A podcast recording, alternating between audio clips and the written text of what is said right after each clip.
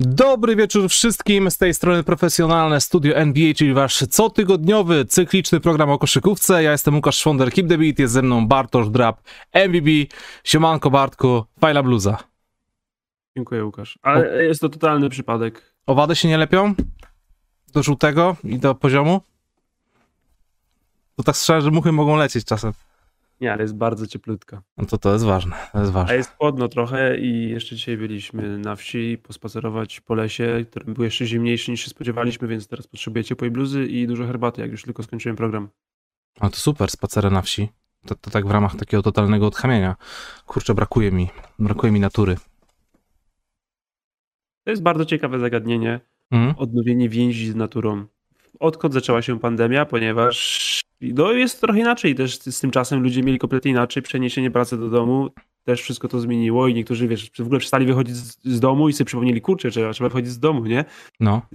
Bo jechanie do biura i z powrotem załatwiało ten temat w większości, a teraz nie no, muszę to zaplanować, muszę wyjść, muszę coś zrobić, muszę gdzieś pojechać, no ale jak już wychodzisz specjalnie, no to nie jedziesz do centrum i z powrotem, tylko no dobra, no to pójdę do parku prawdopodobnie, albo pojadę pod miasto, do lasu. I to się dzieje. Ale to jest super uczucie, w szczególności właśnie dla osób, które mieszkają w większych aglomeracjach, w byłych stolicach. No dobra, okej. Okay. W miastach królów polskich. Też. Tak głosi tabliczka na wjeździe. Moi drodzy, to jest program o koszykówce, aczkolwiek dzisiaj będzie nie tylko koszykówka, kroniki Myrtany też będą dla osób, które widziały super memka na moim Instagramie, którego autorem jest Tomek Rzeźniczak, to polecam sprawdzić. Słuchajcie, na dzisiaj... Jest humorek. Jest humorek bardzo, tak jest, bo kroniki Myrtany ostatnio dość często się u nas przejawiały. Uwaga, spoiler, już oboje przeszliśmy tę grę, więc pewnie pod koniec programu coś tam, parę słów na ten temat powiemy. Widzieliśmy już Kowala na czacie, który rzuca spoilerami z tej gry, więc uwaga z tymi spoilerami, bo tutaj bany mogą się posypać, ja nie ręczę za siebie jakby co, ale fajnie, bo to fajnie jest pograć taką grę.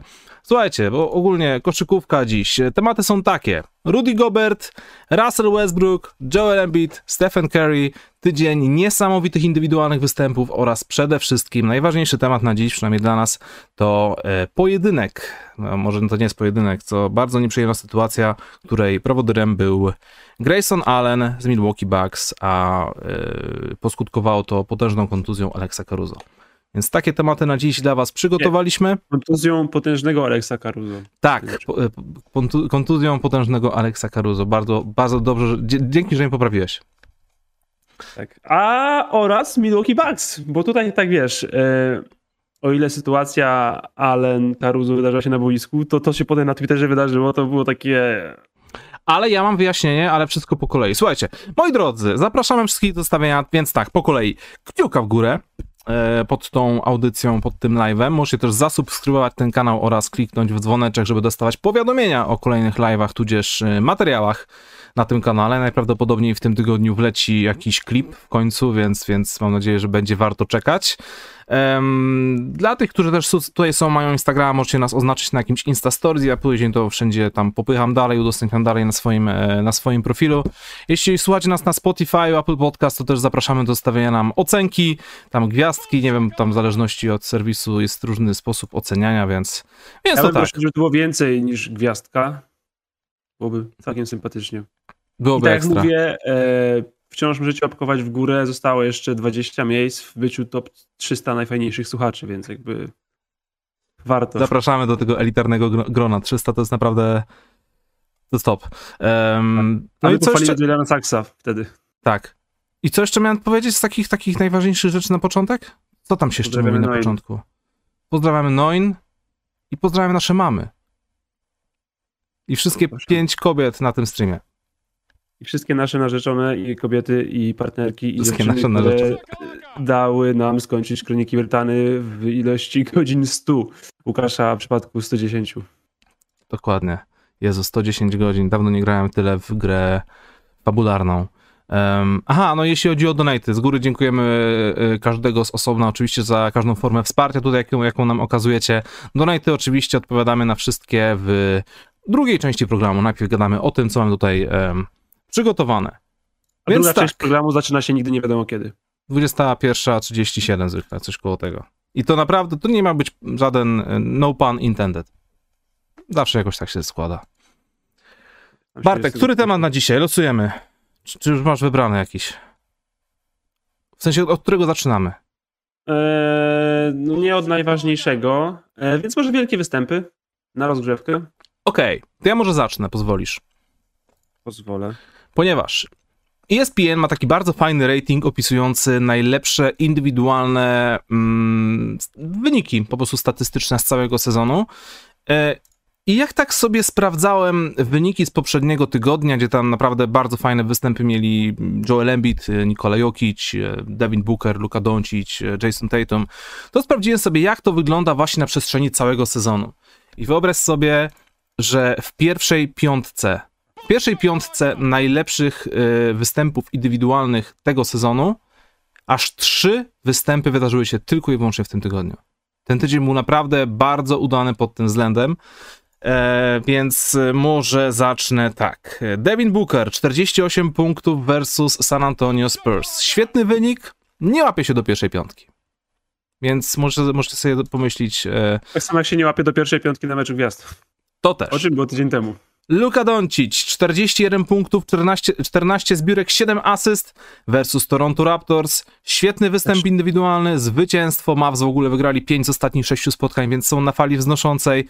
Również nie zalicza się ani do pierwszej piątki, ani dziesiątki, ani do 20. Mimo tego, że to jest świetna linijka.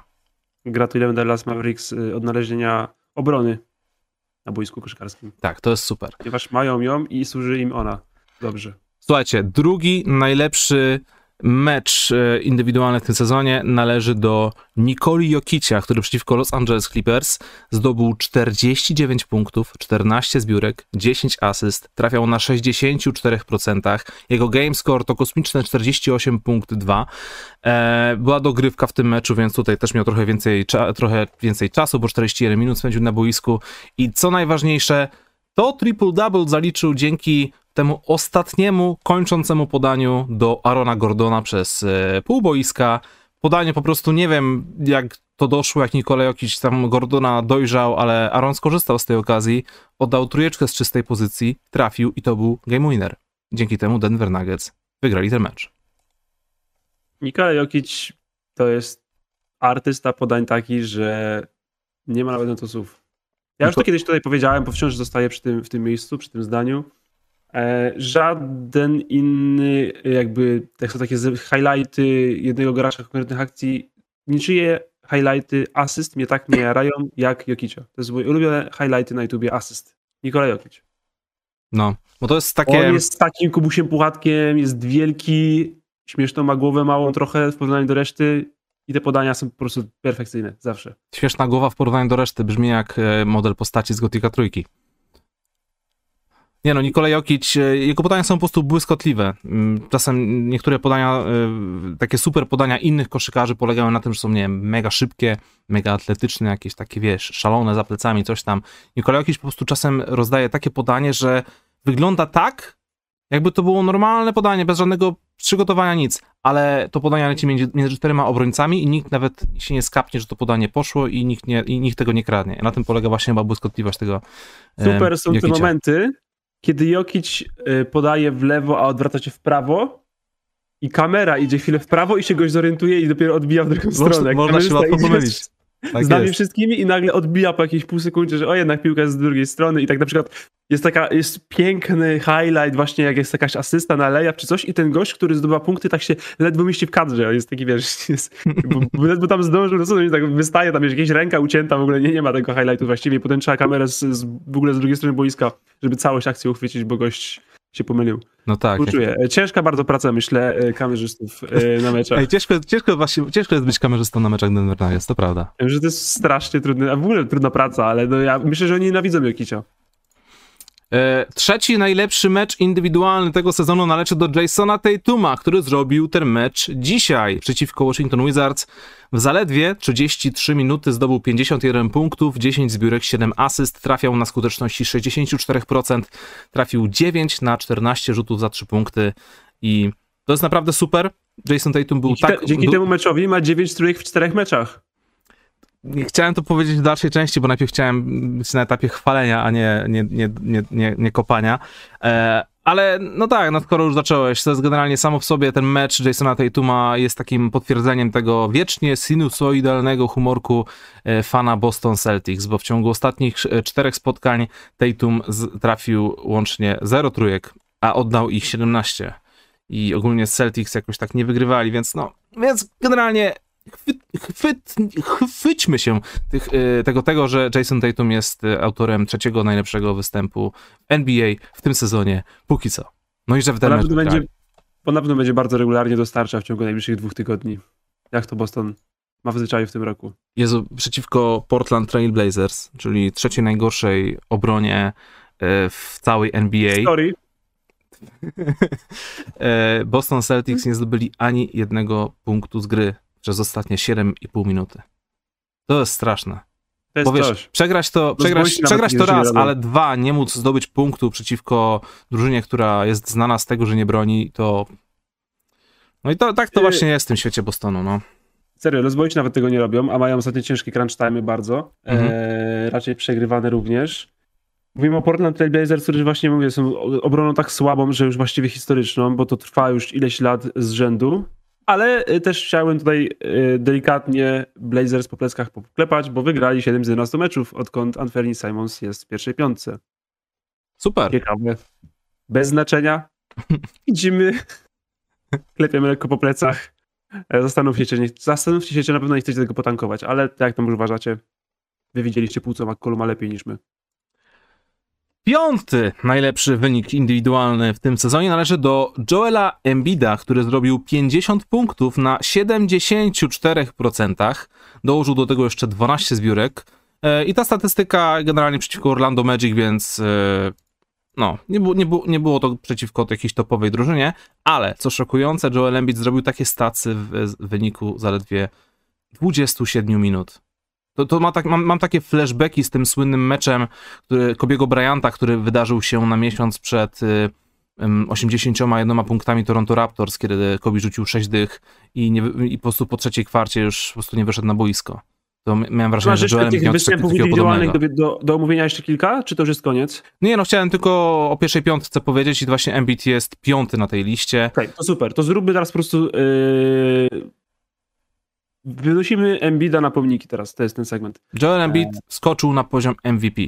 Jak miesiąc temu gadaliśmy o tym, że MVP należy już do Stephena Curry'ego bądź Kevina Duranta, to bardzo się dużo pozmieniało w ciągu tego zaledwie 1 miesiąca. Najnowsza drabinka na NBA.com wskazuje, że to Nikola Jokic jest frontrunnerem, jeśli chodzi o tę nagrodę, ale Joel Embiid też tam się gdzieś znalazł i generalnie ten przełom grudnia oraz styczeń Joel Embiid gra na tak kosmicznym poziomie, w dodatku sprawiając, że Philadelphia 76ers wygrywa te mecze, że wiesz, masz takie flashbacki przypominając sobie zeszły sezon, bo w podobnym okresie w zeszłym sezonie Joel Embiid był głównym kandydatem do nagrody MVP i prawda jest taka, że ta nagroda mu się w pełni należała, tylko najpierw się połamał. Po chwili LeBron James się połamał i Nikola Jokic w zasadzie został trochę sam na placu boju i dlatego też zgarnął tę statuetkę. Oczywiście nie umniejszając niczego Jokicowi, bo wybitny zawodnik, wybitny sezon, ale jakoś tak przez te kontuzje ten wyścig po tę nagrodę nie był jednak aż taki super. No i to jest Denver, tam nawet nie oglądają telewizji i nikt w ogóle o tym nie wie i nie ma go na święta i w ogóle jest najmniej pokazywanym MVP w historii. Embiid jest wielki, Embiid jest po prostu gigahadem. Gigahad Joel Embiid, naprawdę. Wielki, fenomenalny, fantastyczny, jedzie tą ligę, niszczy, po prostu jestem pełen zachwytu. Nie wiem, czy był lepszy stretch w tym sezonie jednego zawodnika, możliwe, że coś gubię, ale jest centrem, więc się zachwycam o 1,3 raza bardziej niż zazwyczaj, bo to się rzadko dzieje i ja centrów mam w serduszku, w ciepłym miejscu, w miłym kącie. Embiid zalicza od miesiąca więcej punktów na mecz niż minut na mecz. Embiid zalicza w tym sezonie career low w stratach i career high w asystach. Gra bez drugiego najlepszego zawodnika w drużynie. 3. przypominam jest Tobias Harris, który nigdy nie był i nie będzie prawdopodobnie All-Starem i nie gra nawet tak, jakbyśmy mogli się o to kłócić w tym roku. Wypadają co chwilę, wiesz, i Maxi czasem wypada, i Green wypada, i Taibul wypada, a on jest jeden sam, wiemy, że nie jest okazem zdrowia, że kolana na pewno dokuczają, gra bardzo dużo, bo musi. Fenomenalny jest. Mateusz 0692, rozdajemy MVP co tydzień komuś innemu, no bo mówimy o poprzednim tygodniu, podsumowujemy ten tydzień w tamtym tygodniu i 2, i 3, 4 tygodnie temu Embiid był absolutnym dominatorem tej ligi, najlepszym zawodnikiem, a co na koniec sezonu z tego wszystkiego wyjdzie, to zobaczymy. Może to będzie on, może to będzie ktoś inny, może ktoś będzie z początku sezonu, nie będzie to Stephen Curry. Ale chwalimy Embida, bo to jest jego segment, jest wspaniały, fenomenalny. Jestem zachwycony, że się to dzieje, bo bałem się trochę o niego i bałem się też trochę ten sezon Sixers. Pamiętam, jak typowaliśmy, jak przygotowałem sobie listę do studia, gdzie typowaliśmy ósemki swoje. Ja tak zastanawiam się, kurczę, no oczywiście 76ers. Oni mogą być w trójce, mogą, ale równie dobrze mogą nie być do playoffów, bo jeśli na przykład, wiesz, Embiid będzie potrzeba jakiejś, nie wiem, artroskopii kolana, potem wróci, ale w sumie już będzie na przykład, nie wiem, bilans w stylu 3-11, to nie będą go forsować, on może mieć motywacji, bo w sumie czemu? Wszystko się to nie wydarzyło i to jest super, ta drużyna walczy, gra, stara się jak może i on też, mimo tego, że mógłby sobie pomyśleć, no to dobra, i tak nie wygramy mistrzostwa w tym sezonie, a przynajmniej aż się jakiś trend nie wydarzy, więc nie muszę się aż tak forsować. Nieważne, robi to. Robi coś, co Kobe Bryant by zrobił. W sensie, wiesz, mam to w dupie, czy to do kogoś prowadzi, czy nie. Daję z siebie absolutnie maksimum, aż nie będę mógł nic zrobić, co oczywiście może czasem nie jest najlepszym przepisem. I ostatnie kilka lat kariery Kobe'ego Bryanta to pokazało. I wielu bardziej wyrachowanych koszkarzy by nie tego nie robiło, ale Embiid ma to w dupie, Embiid to robi, Embiid jest na boisku rewelacyjnie. Brawo. My kiedyś powiedzieliśmy o Embiidzie, że w nim najbardziej niesamowite jest to, że będąc centrem, on nie daje sobie pewnych blokad w głowie, które mówią mu, co powinien robić jako center, a czego po prostu nie może robić. Dlatego to jest niesamowite. Ostatnio jeden z kolegów zapytał Joela Embida, czy dzisiaj będzie Kobim, czy dzisiaj będzie Magiciem, czy będzie MJ-em. Bo prawda jest taka, że przez ten super okres Joela Embida w ostatnim miesiącu ludzie zaczęli już robić takie mixtape'y, które porównują wręcz akcja po akcji, jak Joel Embiid się rusza, pokazując właśnie, że tutaj jest ten sam ruch, który robił na przykład Kobe Bryant. Fajne jest to, że Embiid odpowiada to po prostu, że kurczę, no będę Joel Embidem, po prostu jestem sobą i tyle. Więc to też nie jest tak, że on ma taką wewnętrzną potrzebę kopiowania. Ale to jest naprawdę super, tak jak powiedziałeś, że Philadelphia 76ers przed tym sezonem, biorąc pod uwagę to, że ich drugi najważniejszy zawodnik w ogóle nie gra i tam jest ten cały cyrk właśnie z niegrającym Benem Simmonsem, że oni tak świetnie sobie radzą, że Joel Embiid gra na maksa, że wygrywają te mecze. Na ten moment chyba są na 6. miejscu konferencji wschodniej, więc nawet poza sferą play-in. No świetnie to wygląda. Sprawdziłem sobie statystyki w ogóle Embida w ciągu ostatnich kilkunastu spotkań. Od 16 grudnia zagrał 17 spotkań. W tym okresie Philadelphia wygrała 12 meczów, więc 12-5, bardzo dobry wynik jak dla nich. I w tym okresie Embiid nie przekroczył bariery 30 punktów zaledwie dwukrotnie. I to też nie były złe mecze, bo zaliczał tam po 23-25 oczek. Jego średnie przez te 17 spotkań 34 punkty, 10,5 zbiórki na mecz, 55% skuteczności, w tym 41% za 3 punkty, czyli takie trochę jak the best shooting center w historii Karl Anthony Towns, prawda? Cześć Karl Anthony'ego Townsa ostatnio po meczu, chyba dzisiaj to powiedział, że bo zdobył, no nie wiem, chyba 7 punktów przez 3/4 i w ostatnich było 15. Wygrali i został to zapytany i powiedział, kwarta to jest czas, w którym przychodzą do góry superstarzy. No dobra, jest to taki troszkę śmieszny tekst, bo to jest Karl Anthony Towns i no jednak renoma za nim się ciągnie, ale kurde, no musisz przyznać, że tegoroczna Minnesota to już nie jest ta sama Minnesota, co w ostatnich latach. Nie jest tym samym Minnesota w ostatnich latach, ale wiesz, że to wystarczy się nie potykać o własne nogi. Ale widzisz, nie potykać o własne nogi, ale też grać w pełnym składzie, bo w ostatnich latach tam były problemy z kontuzjami.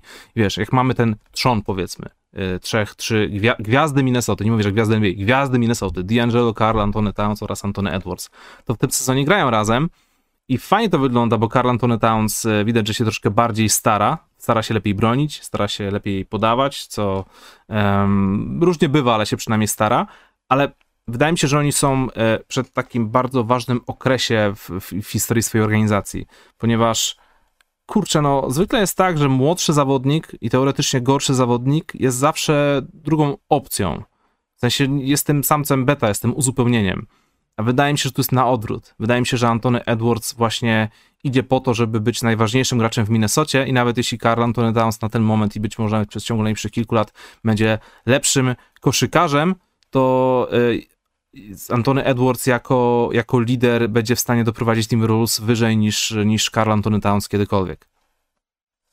Ja myślę, że budowanie wokół Anthony'ego Edwardsa na ten moment ma większy sens niż wokół Karla Anthony'ego Townsa, ponieważ Karl Anthony Towns jako opcja A jest problematyczny. To jest tak, jak budujesz wokół Rudy'ego Goberta swój system gry, wiesz, i zawsze ten system będzie miał jakieś minusy, wady. Mhm. Ja nie chcę teraz tutaj jakby dawać tutaj, podpuszczać cię przed twoim tym, akurat przed tym pierwszy do głowy. Mhm. Chodzi mi o to, że wiesz, to jest zawodnik, który ma po jednej lub po drugiej stronie boiska bardzo wyraźne ograniczenia. Być może w przypadku Karla Antonego Townsa to jest po prostu może nieodpowiedni, no ale taki nietypowo liderski mindset, po prostu może nie ma tego czegoś i to nie jest nic strasznego, no nie każdy to ma, większość ludzi tego nie ma po prostu. Mhm. Ja też myślę, że Edwards jest taką osobowością rzeczywiście i nawet nie wiem, czy może tam sobie by to nie pasowało, nie? W sensie, żeby być sobie po prostu tym drugim, ale nie takim, wiesz, pierwszy, drugi, że ten drugi to jest totalnie, wiesz, Scottie Pippen, tylko taki pierwszy i drugi, że raz ty, raz ja, będę miał swoje momenty na pewno, ale generalnie, jak już rzeczywiście stawka będzie wyższa, to raczej Edwards, nie? A czy właśnie z tym, co powiedziałeś, to się zgodzę, bo czekałem, jak dokończysz myśl.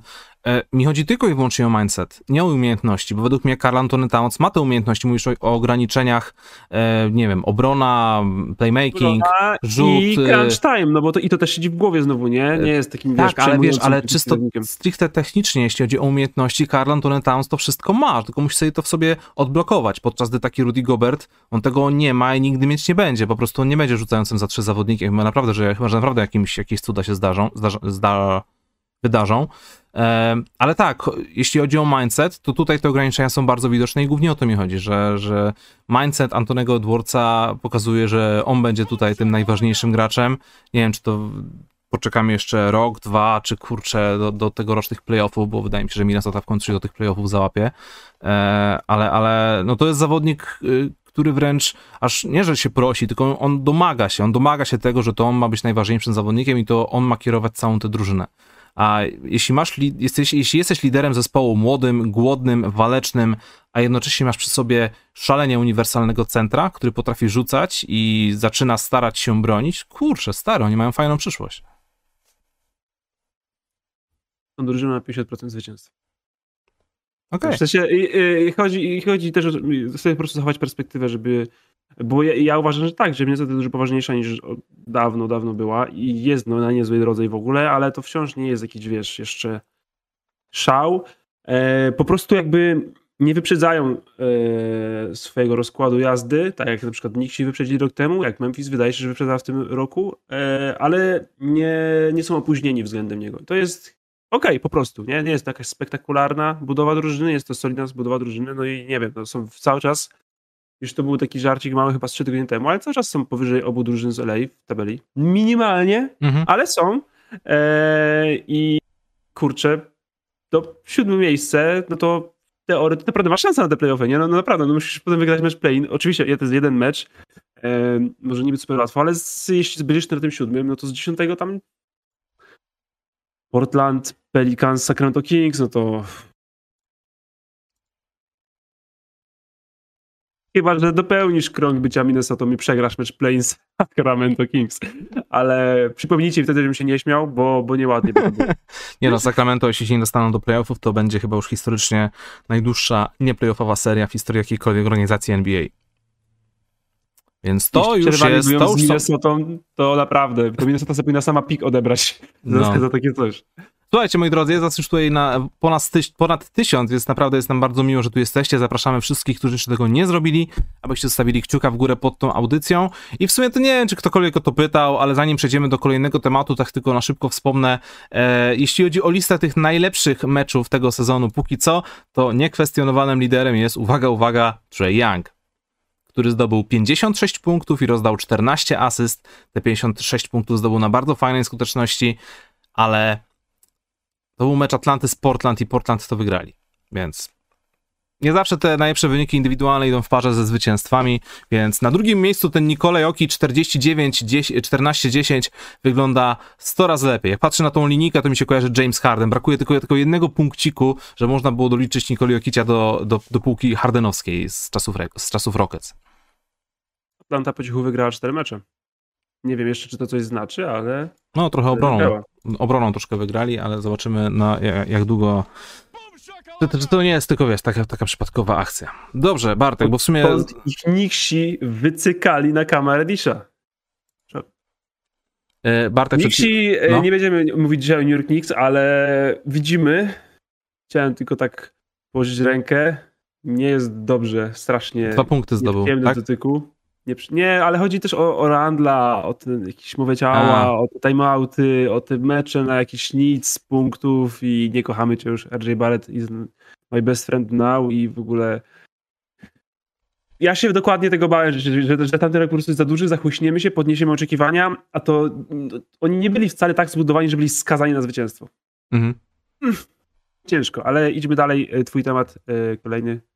Dobrze, więc słuchajcie, taka śmieszna sytuacja, mianowicie kilka dni temu, w czwartek, byłem gościem w programie Basket Office w Kanal Plus, więc kto tam nie widział albo nie widział, to może mnie zobaczyć bezpośrednio na kanał online, na Kanal Plus online.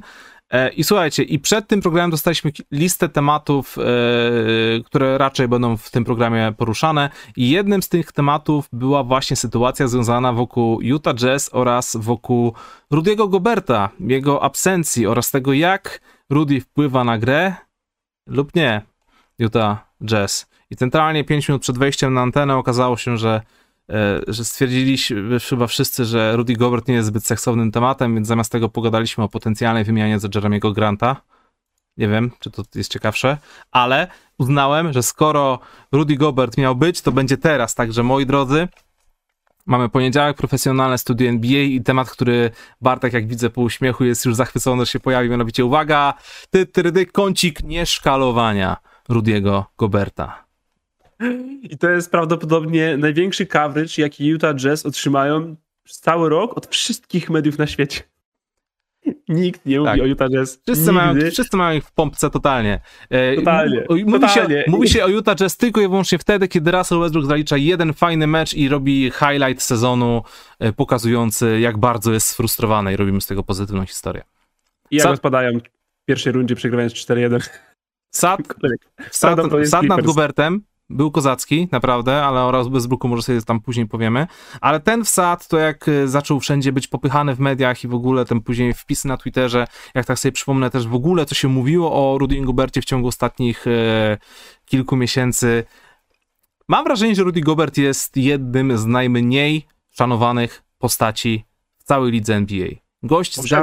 Gość zgarnął 3 statuetki najlepszego obrońcy sezonu, ale z faktu, jak Utah Jazz wychodziło, a w zasadzie nie wychodziło w playoffach, ludzie nie traktują go poważnie i być może Rudy Gobert ma przeogromny impact na obronę Utah Jazz i z nim po prostu Utah Jazz są niesamowicie dobrzy w obronie, ale jeśli masz jakiegoś wyskakanego gościa, jakiegoś ambitnego, który w dodatku, nie wiem, nie lubi albo po prostu nie ceni Rudy'ego Goberta, zawsze jest taka sytuacja, że chcesz nad nim sprzedać postera, bo poster nad Rudym Gobertem jest 10 razy ważniejszy w swoim koszykarskim CV niż poster, nie wiem, nad Demarem DeRozanem czy, nie wiem, Jutą Watanabe. Wiesz, o co mi chodzi? Więc... powiedziałeś Juta Watanabe, to więcej receptorów moich mózgowych zareagowało niż powiedziałeś kilkowie Rudy Gobert. Okej. Chodzi mi o to, że jak Utah Jazz wygrywają, to jest super. Fajna drużyna, dobrze zbudowana, Donovan Mitchell, superstar, Rudy Gobert tam fajnie dyryguje, ale jak Utah Jazz przegrywają, to kto jest winny? Zawsze winny jest Rudy Gobert. Zawsze to on dostaje najbardziej po dupie, bo to on nie podołał, on sobie nie poradził, wyciągali go po pikach na switchach, w ataku jest amebą, nie rzuca z półdychy, nie rzuca za 3 punkty. I mam takie mam po prostu coś takiego, że jakie to jest, kurczę, niesprawiedliwe w tym wszystkim, że właśnie Rudy'emu Gobertowi się tutaj najbardziej za wszystko obrywa, biorąc pod uwagę to, że Utah Jazz bez Rudy'ego Goberta po prostu nie istnieje. Jak on nie grał, to ich obrona była po prostu Sacramento Kings. 5 meczów Utah Jazz bez Rudy'ego Goberta, najgorszy defense w całej lidze. W tym czasie Utah Jazz wygrała tylko jedno z pięciu spotkań, więc wow, super, Rudy Gobert wrócił, od tamtej pory zagrał w 5 meczach, robi tam świetne statystyki, nie wiem, gdzie się to spisałem, albo nie spisałem, dobra, z głowy, 19 punktów na 70%, 15 zbiórek, 2 bloki, Utah chyba wygrała 2 albo 3 mecze, ale chyba 2. I to też nie jest do końca wina Rudy'ego Goberta, bo Donovan Mitchell po prostu w tych trzech ostatnich spotkaniach, z których tam Utah przegrała dwa, nie grał. Ale też nie do końca wszystko jest jego zasługą, kiedy ta obrona się powaliła, kiedy go nie było, bo wszyscy wysocy byli wtedy poza grom. Mhm. I tam był po prostu problem, na przykład ten mecz z Cleveland, gdzie po prostu Darius Garland stał na połowie i rzucał piłki na to obręcz. Tak. Ktoś tam biegał i je pakował, a Bojan Bogdanowicz zastanawiał się, czy skakać, czy nie skakać. A co do tego nielubienia Goberta, to jest częściowo nie jego wina, a częściowo jego, ale bardzo dużo nie jego i to jest bardzo też niesprawiedliwe, to co właśnie mówisz, bo jego strasznie widać. W sensie, jak Rudy Gobert nie daje rady na obwodzie, bo poszedł taki switch, na przykład nie z jego winy, bo często że poszedł switch, to często wina Niskiego, nie? Ale to tak strasznie jego tam widać, bo on jest wielki, ma te swoje ramiona i nie może się odwrócić za szybko i robi co może, co jest super przecież, nie? Właśnie też o to chodzi, nie? Że ludzie, którzy dają sobie zrobić ankle breakera albo łapią się na plakat, to są ludzie, którzy po prostu starają się bronić i skoczyli do bloku. Ale to tak, no ale odbiór tego jest taki trochę komiczny, nie? Że taki wielki gość próbuje coś tam zrobić i na przykład ktoś go obiega praktycznie. I tak, to jest bardzo niesprawiedliwe, ale tak to jest po prostu. Ale ile jest sytuacji, w której Rudy Gobert jest dosłownie wszędzie na tym boisku? W sensie, wiesz, tak cały czas wbiega i wybiega do tej trumny, do pola 3 sekund. Tutaj pomaga, postraszy ręką na trójce, tutaj zdąży wrócić, pospokaże się, prezencja i w ogóle i obroni na przykład 4 sytuacje rzutowe i jest nagle 5. sytuacja, Jordan Clarkson się zagapi i wchodzi layup i pyk. No, wina Rudy'ego Goberta, bo nie obronił pod koszem. Gdzie ludzie zapominają o tym, że właśnie gość obronił 4 różne posiadania i no, słuchaj, jeśli jeden zawodnik ma tak ogromny wpływ na całą drużynę, że jest w topce najlepszych defensyw w całej lidze, a jego nie ma i nagle ta defensywa jest na samym dole, sorry, ale może to już jest czas, nie mówiłem, że Rudy Gobert jest winowajcą tutaj wszystkiego i zwrócić uwagę też na obwodowych, na Mike'a Conleya, który nie domaga, Joe Inglesa, na Donovana Mitchella, który też nigdy jakimś asem w obronie nie był, na Jordana Clarksona. Nie wiem, stary, ciężko mi się na to patrzy. Rudy Gobert kiedyś powiedział Trzekiego, że kiedy jestem na boisku, nie kryję tylko jednego gościa, a kryję całą drużynę. I to się tak, ludzie zaczęli to odebrali. O, bo jakie on ma wysokie mniemanie o sobie, o kurczę, że jest najlepszy w ogóle. 1 na 5 gra jeszcze, powiedz. Ale kurde, tak dokładnie to wygląda. Rudy Gobert najprawdopodobniej w obronie ma większy wpływ niż, nie wiem, Draymond Green w Golden State Warriors. Bo Draymond Green ma solidnych obrońców koło siebie, nie? No właśnie. A to, co mówisz o tej że broni sam na 5, to tak dokładnie przegrali rundę z Clippers. Po prostu pierwsza linia obrony Utah Jazz, no po prostu jej nie było absolutnie. Tam Reggie Jackson przegłosował sobie połowę, a wiadę sobie. No i stoją sobie niscy Utah Jazz. O, przebiegł. Kurde, tak powiedział i zrobił, niezły no. Jest. A, zapomniałem, Gobert z nami dzisiaj nie gra. A, no nie pomoże mi, szkoda. I kurde, no tragedia, to był tak, ja nie wiem, czy ostatnio, teraz nie potrafię sobie przypomnieć, żeby gorzej bronili gardzi indywidualnie, bo to nawet nie było, że Clippers grali jakiś skomplikowany siateczkowy system zasłon, pin-downów, ścięć, lobów. Nie, to po prostu byli mijani jeden na jeden, po prostu był obrońca i I to była cała seria po prostu. Każdy, kto umiał kozować piłkę w Clippers, brał i swojego obrońcy mijał, albo rzucał nad nim, albo... Naprawdę, tam nawet nie było zasłon, bo nie trzeba było po prostu ich w ogóle używać. Tragedia. I tylko ten jeden Gobert pod samym koszem, no ale to też jest pod samą ręczą. Więc no nie wiem, ciężko. I Rudy Gobert jest świetnym obrońcą i rzeczywiście czasem broni jak drużyna, ale z drugiej strony jest taki trochę czasem... No czasem nie domaga ze względu na pewne ograniczenia, jeśli chodzi o mobilność, ale wszystko inne jest na miejscu. Powiem ci, że gdyby Rudy Gobert dołożył do swojego arsenału może nie, że zostanie snajperem, ale dołożyłby trójkę, którą byłby w stanie, nie wiem, zagrozić. Trafiałby 1,5 trójki na 3-4 oddane, na przykład w meczu. To wydaje mi się, że to mogłaby być taka przeogromna różnica, która pozwoliłaby go nawet stawiać tuż obok takich nazwisk jak Jokic czy Embiid.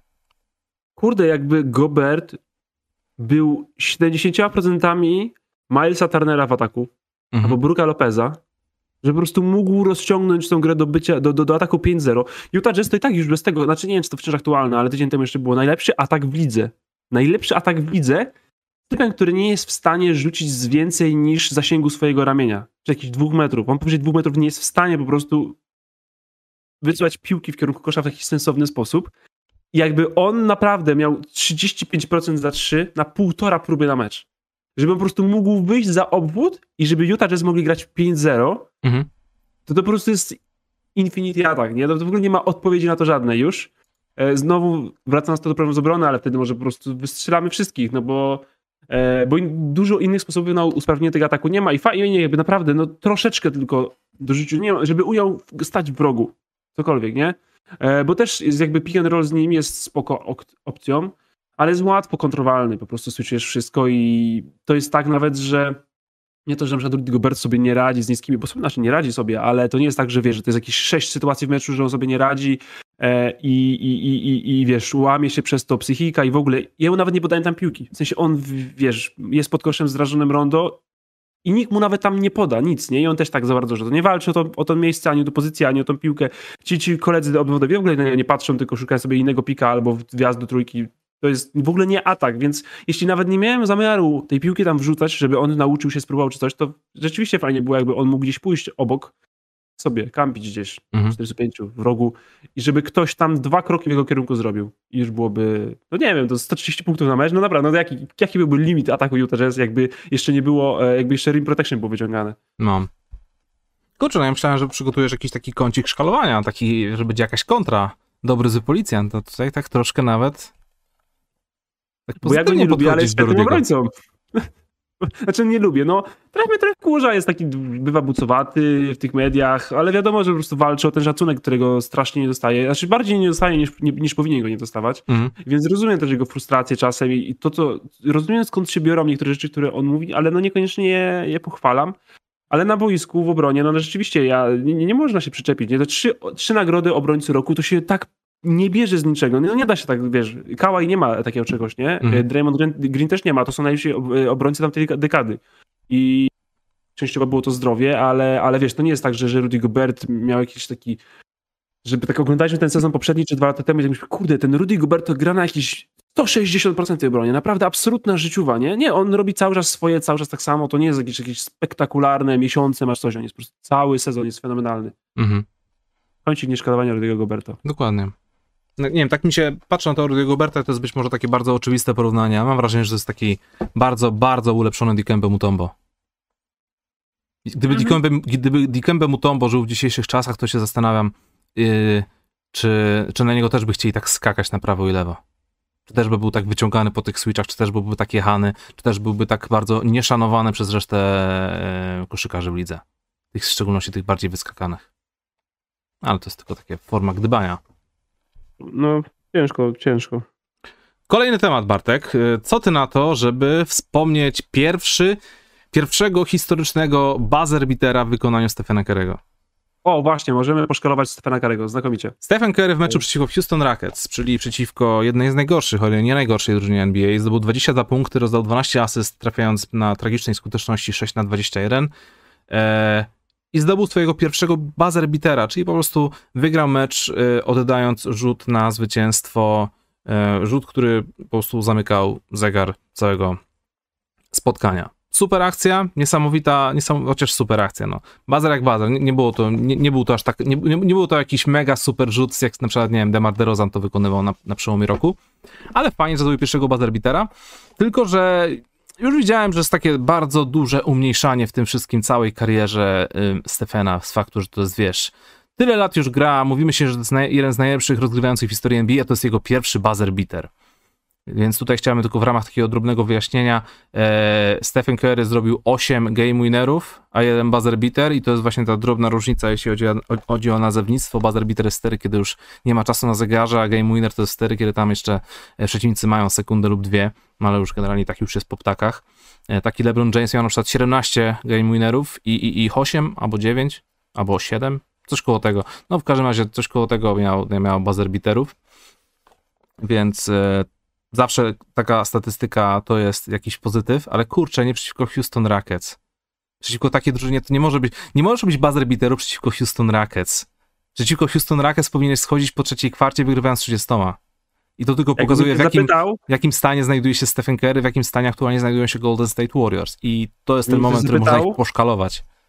Kiedy która drużyna mogłaby się jarać buzzer beaterem z Houston w tym sezonie? To bym w ciemno zgadnął, że pierwszy to Lakers. A oni mieli taką akcję z Houston Rockets w tym sezonie. A to był buzzer, czy po prostu to był taki fajny mecz? Nie pamiętam. Było dobrze, że wygrali w koszykówkę. Wow, okej. Znaczy lepiej niż z Oklahomą. No. Ale to jest właśnie to taki poziom, nie? Że jakbym powiedział, że to pewnie Lakers by się, wiesz,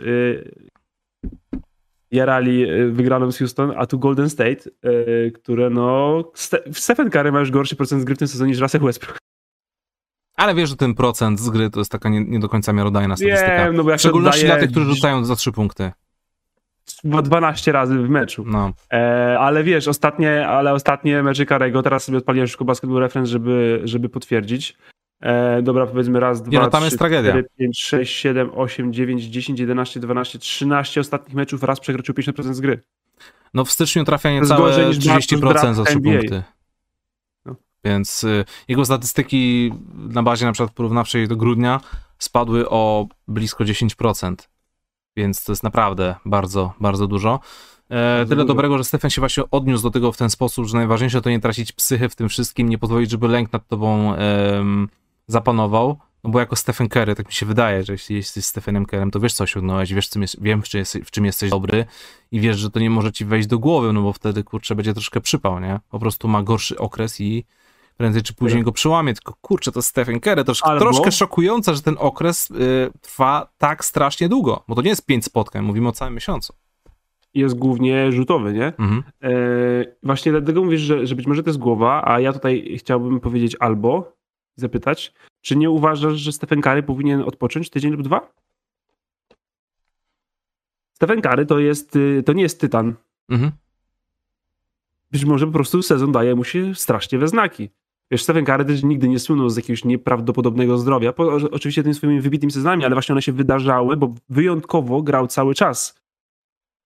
I pewnie kontuzja Draymonda to utrudnia, bo jakby Draymond grał, to pewnie Curry by posiedział z 1, 2, 3 mecze w tej serii, a gra cały czas. Mhm. Ja nie wiem, czy on po prostu nie powinien dostać tygodnia wolnego od Warriors, że powinien po prostu powiedzieć, że boli go dupa i 3 mecze nie będzie grał i jest za tydzień będzie evaluation.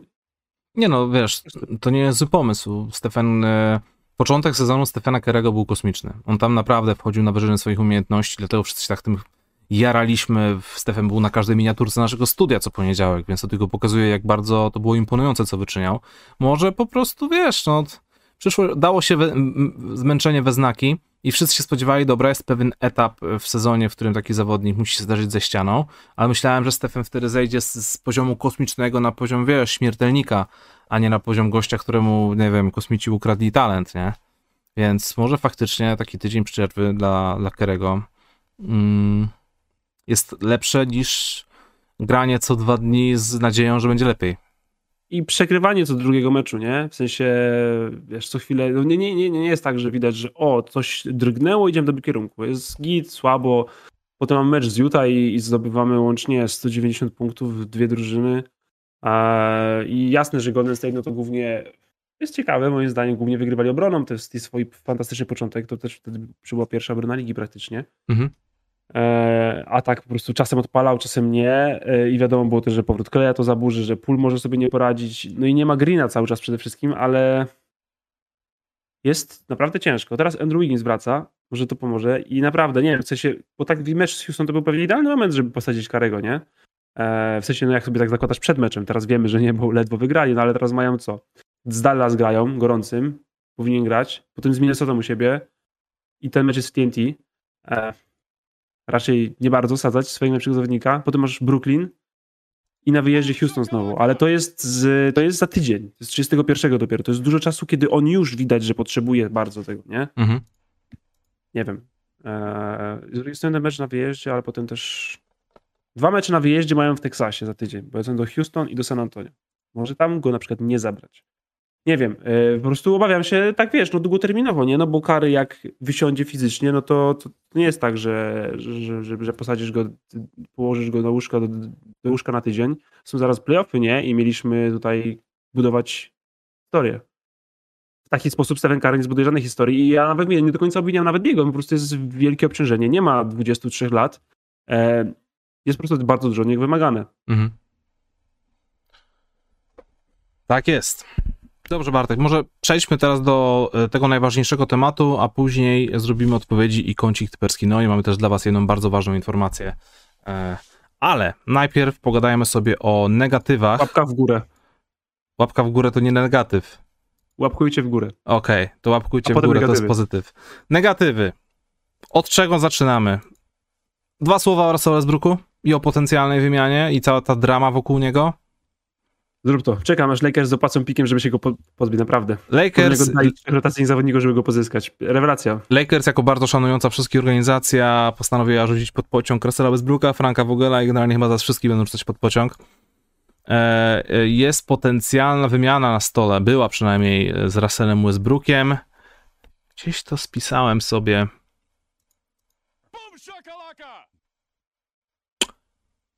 A to nie z Westbrookiem, przepraszam. To za chwilę o Westbrooku. Los Angeles Lakers oferowali Detroit Pistons Taylena Hortona Tuckera, Kendricka Nana i pik z pierwszej rundy draftu 2007 w zamian za Jeremy'ego Granta. Pistons się nie zgodzili. To tak w ramach ciekawostki pokazująca, jak dużo znaczy dla nich Taylen Horton Tucker, który generalnie ma ksywę Kyle Kuzma the Second. A jeśli chodzi o Russella Westbrooka, jest opcja i to jest naprawdę śmieszne, że naprawdę rzecz, o której mówiliśmy czysto hipotetycznie, jak to, że to jest jedna z niewielu scenariuszy, która może się wydarzyć, to naprawdę się dzieje i jest plotka, że Russell Westbrook może faktycznie pójść do Houston Rockets w zamian za Johna Walla, tylko że Houston Rockets chcą w dodatku od Lakersów wyciągnąć właśnie ten pierwszorundowy pik z 2027 roku. I coś mi się wydaje, że skończyłoby się to tak, że zgarnęliby Westbrooka i pik, wykupiliby Westbrooka i mieliby pik i pozbyliby się Walla. Houston Rockets. Tak to by się zapewne skończyło. Tam ploty, że zaczęliby myśleć o buyoutie. To jest... straszna historia. Niech wróci Anthony Davis i zaczniemy obwiniać znowu Davisa, bo... Westbrooka już nie można. No bo to jest tak, że zobacz, jak grał Davis, Westbrook i LeBron, to wszystko obwinialiśmy z jakiegoś powodu Davisa. No. Davis uznał, że ma dość, więc się rozwalił i teraz o wszystko obwiniamy Russella Westbrooka. Ewentualnie zwolnimy też trenera, ale to wiadomo, że nie ma za dużego znaczenia. Wróci Davis, to może wrócimy do obwiniania Davisa po prostu i z Westbrooka trochę zejdziemy i Westbrook może na przykład zrobi swoje coroczne All-Star Weekend, to od tego momentu zaczynam grać. Dobrze. No dobra, wiesz, to będą puste staty. Jest sytuacja z Frankiem Vogelem, że cały czas tam siedzi na gorącym krześle niby. I bardzo spodobało mi się to, że w meczu przeciwko Indianie Pacers Frank Vogel postanowił nie wpuszczać na ostatnie 4 minuty Russella Westbrooka, a później tłumaczył to w mediach w ten sposób, że chciał grać zawodnikami, którzy myślę, że wygraliby to spotkanie. Czy to nie był taki, czy to był bardzo niefortunny wybór słów, czy to było takie, wiesz, taki Frank Vogel, który masz totalnie wywalone i po prostu mówi, co myśli? Mi się wydaje, że to i tak był dobrane słowa, żeby nie powiedzieć gorzej. Ale to znaczy, to świadczy o tym, jak strasznie się tam dupa pali Vogelowi już. Nie? W sensie, że no dobra, to już nieważne. W sensie, bo to jest taki ruch, że hej, mogę stracić szatnię, nie? To jest taki ruch. Ale powiedzieć, no to wiesz, lepiej spróbować tak i stracić ewentualnie szatnię, niż zwolnią mi jutro. Więc no też prawda. Jest dobrze tam, naprawdę. Czasem trzeba się łapać takich drastycznych ruchów. No generalnie cyrki się tam dzieją cały czas. Nawet ta wymiana za Johna Walla, czyli coś, co wydawało się być zabawne jeszcze chwilę temu, jeśli to się wydarzy. Ja tak sobie myślę i ja chyba będę powtarzał to, co mówiłem w ciągu ostatnich tygodni, że już nawet taki John Wall widzi mi się lepiej w stroju Los Angeles Lakers, bo być może on byłby w stanie się lepiej dopasować i starać się i nie robić aż takich głupich rzeczy, jak czasami robi Russell Westbrook. Ale później sobie myślę, kurczę, czy ja sam się nie oszukuję? Przecież John Wall jest bardzo podobnym zawodnikiem do Russella Westbrooka, w dodatku jest połamanym zawodnikiem po kontuzji i może być tak, że będzie wymiana i po miesiącu nagle się okaże, Boże, co my myśleliśmy? Czy da się cofnąć tę wymianę? Drugi raz w sezonie, bo to, co teraz powiedziałeś, to się teraz wydarza tym tradem po Westbrooka. Wiesz co, nie, no bo tak, bo na przykład Wall prawdopodobnie nie wytrzyma sezonu. No. Kiedy ostatnio się wydarzyło, że Wall wytrzyma sezon, a Westbrook gra cały czas. A Lakers mają problem z kontuzjami. Lakers nie mają żadnych line-upów, nie mają żadnej rotacji, mają cały czas innych zawodników dostępnych i nie grał Anthony Davis już bardzo długo, a Westbrook cały czas jest i gra. Wall na bank tego nie dostarczy. No nie dostarczy tego, no, wiemy, że to się nie wydarzy. To się nie wydarzyło od kiedy? Od 2014, sezonu 2014-15, kiedy dostał to cholerne od NBA First Team, ten gigantyczny kontrakt, który ciągnie się te problemy po prostu aż do dzisiaj, nie? Z tym wszystkim. No. Dobrze, zostawmy Lakers i omówmy najważniejszy temat, który na dzisiaj sobie przygotowaliśmy. najważniejszy i strasznie taki niefajny, nieprzyjemny, frustrujący i bardzo mało pozytywny. Czyli sytuacja z meczu Chicago Bulls oraz Milwaukee Bucks, gdzie obrońca Milwaukee Bucks, Grayson Allen, biegnąc na zmierzającego na layup Alexa Caruso, po prostu niby chciał go zblokować, niby chciał go wybić piłkę, a tak na dobrą sprawę sprzedał mu dwa plaskacze, ściągnął na ziemię, Alex Caruso po prostu runął całym ciałem, bokiem na rękę z wysokości tam metra czy półtorej, po prostu w powietrzu się tam przewrócił o 90 stopni. I na początku był to normalny faul, po chwili sędziowie zobaczyli replaye, stwierdzili, że był to jednak faul niesportowy drugiego stopnia, więc Grayson Allen musiał opuścić spotkanie. I po chwili okazało się już po wszystkich badaniach, że Alex Caruso ma pęknięcie w nadgarstku i opuści najbliższe 6 do 8 tygodni. Musimy mieć operowaną tę rękę, co i tak jest już dość dużym ciosem dla Chicago Bulls, którzy mają dość duże problemy, jeśli chodzi o zdrowie i kadry. Więc co myślisz o całej tej sytuacji? Co myślisz o całej tej sytuacji, Bartek? Czy uważasz, może zacznijmy bezpośrednio, czy uważasz, że to był po prostu twardy faul, żeby nie było punktów? Czy uważasz, że tam się coś odkleiło w głowie Graysonowi? Myślę, że to był bardzo twardy faul. Okay. Na pograniczu. Mhm. Na pograniczu. Ja nie myślę, że intencją tego zagrania było zrobienie krzywdy zawodnikowi. Rozumiem, że tydzień temu Devin Booker zrobił coś takiego samego i po prostu udało mu się lecieć czysty blok, ale też, bo to się dzieje, w sensie koszykarze niektórzy to robią. I może po prostu powinno się gdzieś napisać zasada, że nie można w taki sposób, w sensie, że nie możesz blokować takim, wiesz, tak, że tak się nie blokuje po prostu piłki, nie? Że musisz zrobić to tak, albo jakoś ten, no bo taki ruch ilu procent przypadków skończy się czymś takim, jeśli ktoś jest w ruchu? No 80 prawdopodobnie. To rzadko jest spektakularny blok z tego, raczej to jest mocny faul. Generalnie to jest taki faul, że jak idziesz po taką akcję, to generalnie wiesz, że wylądujesz z flagrantem jedynką minimum. Tak, więc to nie jest mądre zachowanie. Tylko, że to był pierwszy zamach, ale później w powietrzu jeszcze dołożył drugą rękę i ta druga ręka już tak wskazywała, jakby chciał po prostu go pociągnąć za fraki w dół. Może wtedy się już też odkleiło. Okej. Okay. Nie wiem, wiesz co, dla mnie to jest flagrant dwójka, wylecenie z boiska, zdecydowanie. No i tu jest pytanie, bo chyba tego nie ma w przepisach i po prostu musielibyśmy odpowiedzieć na pytanie, czy umieszczamy w przepisach zapis, że jeśli faul wywołał kontuzję, to kara rośnie adekwatnie. Bo jeśli tego nie ma, to jakkolwiek nas to wkurza, to jest jeden mecz zawieszenia. Tak teraz, nie? No to i to samo jest na przykład, bo przecież z Jokiciem też cały jeden mecz, a Markiew Morris nie gra do dzisiaj. Z kontuzji szyi. To on do dzisiaj nie gra. Przez tamto zagranie, nie? I dostał jeden mecz, no i tu jest taka sama sytuacja, nie?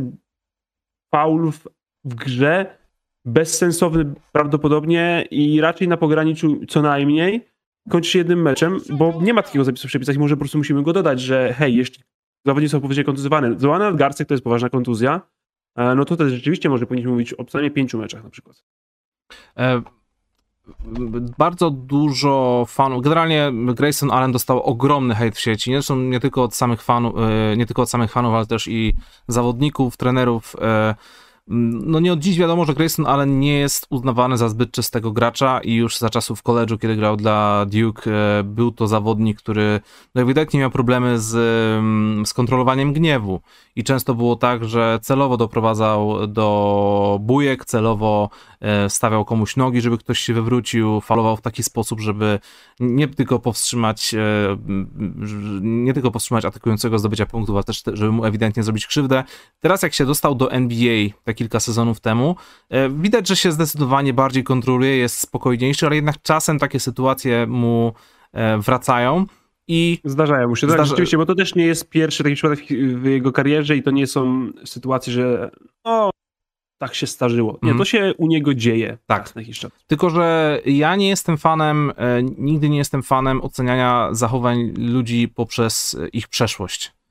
Więc to, że on w taki sposób wywrócił Alexa Caruso, nie jest dla mnie jednoznaczne, że skoro kiedyś w przeszłości tak faulował, to znaczy, że on dalej jest dupkiem i dalej tak fauluje. Bo może po prostu tam gdzieś czytałem, że chodził na jakieś zajęcia, żeby się uspokoić, jakaś, nie wiem, yoga, mindfulness, cokolwiek, żeby po prostu zacząć panować nad sobą, więc to jest dobre, bo człowiek chce się zmienić na kogoś lepszego, więc tutaj bym go nie oceniał tak negatywnie, ale po całym po całej tej sytuacji, obojętnie jakim byś nie był człowiekiem, obojętnie czy byś się z zawodnikiem lubił, czy to byłby 7. mecz finałów NBA, czy to jest zwykły mecz sezonu za niczego, jeśli widzisz, że twoje zachowanie sprawiło, że zawodnik poleciał po prostu jak szmata, jak po prostu kamień, wiesz, wodę się wywrócił, rozwalił, wije się z bólu, a ty do niego nawet nie podejdziesz. Nie powiesz przepraszam, nie zapytasz się, hej, wszystko spoko. Później dostajesz faul niesportowy, schodzisz z boiska i kamery uchwycają cię, jak się uśmiechasz z zaręcznika.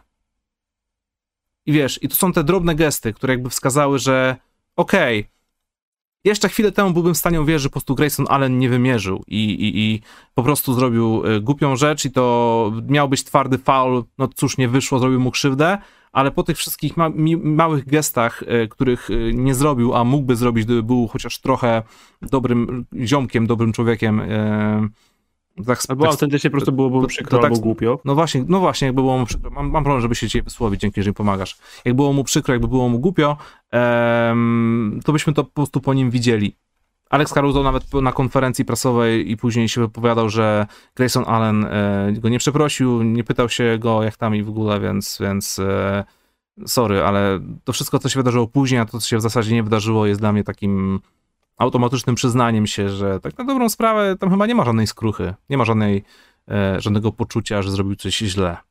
Więc być może to dalej jest ten sam Grayson Allen z Duke.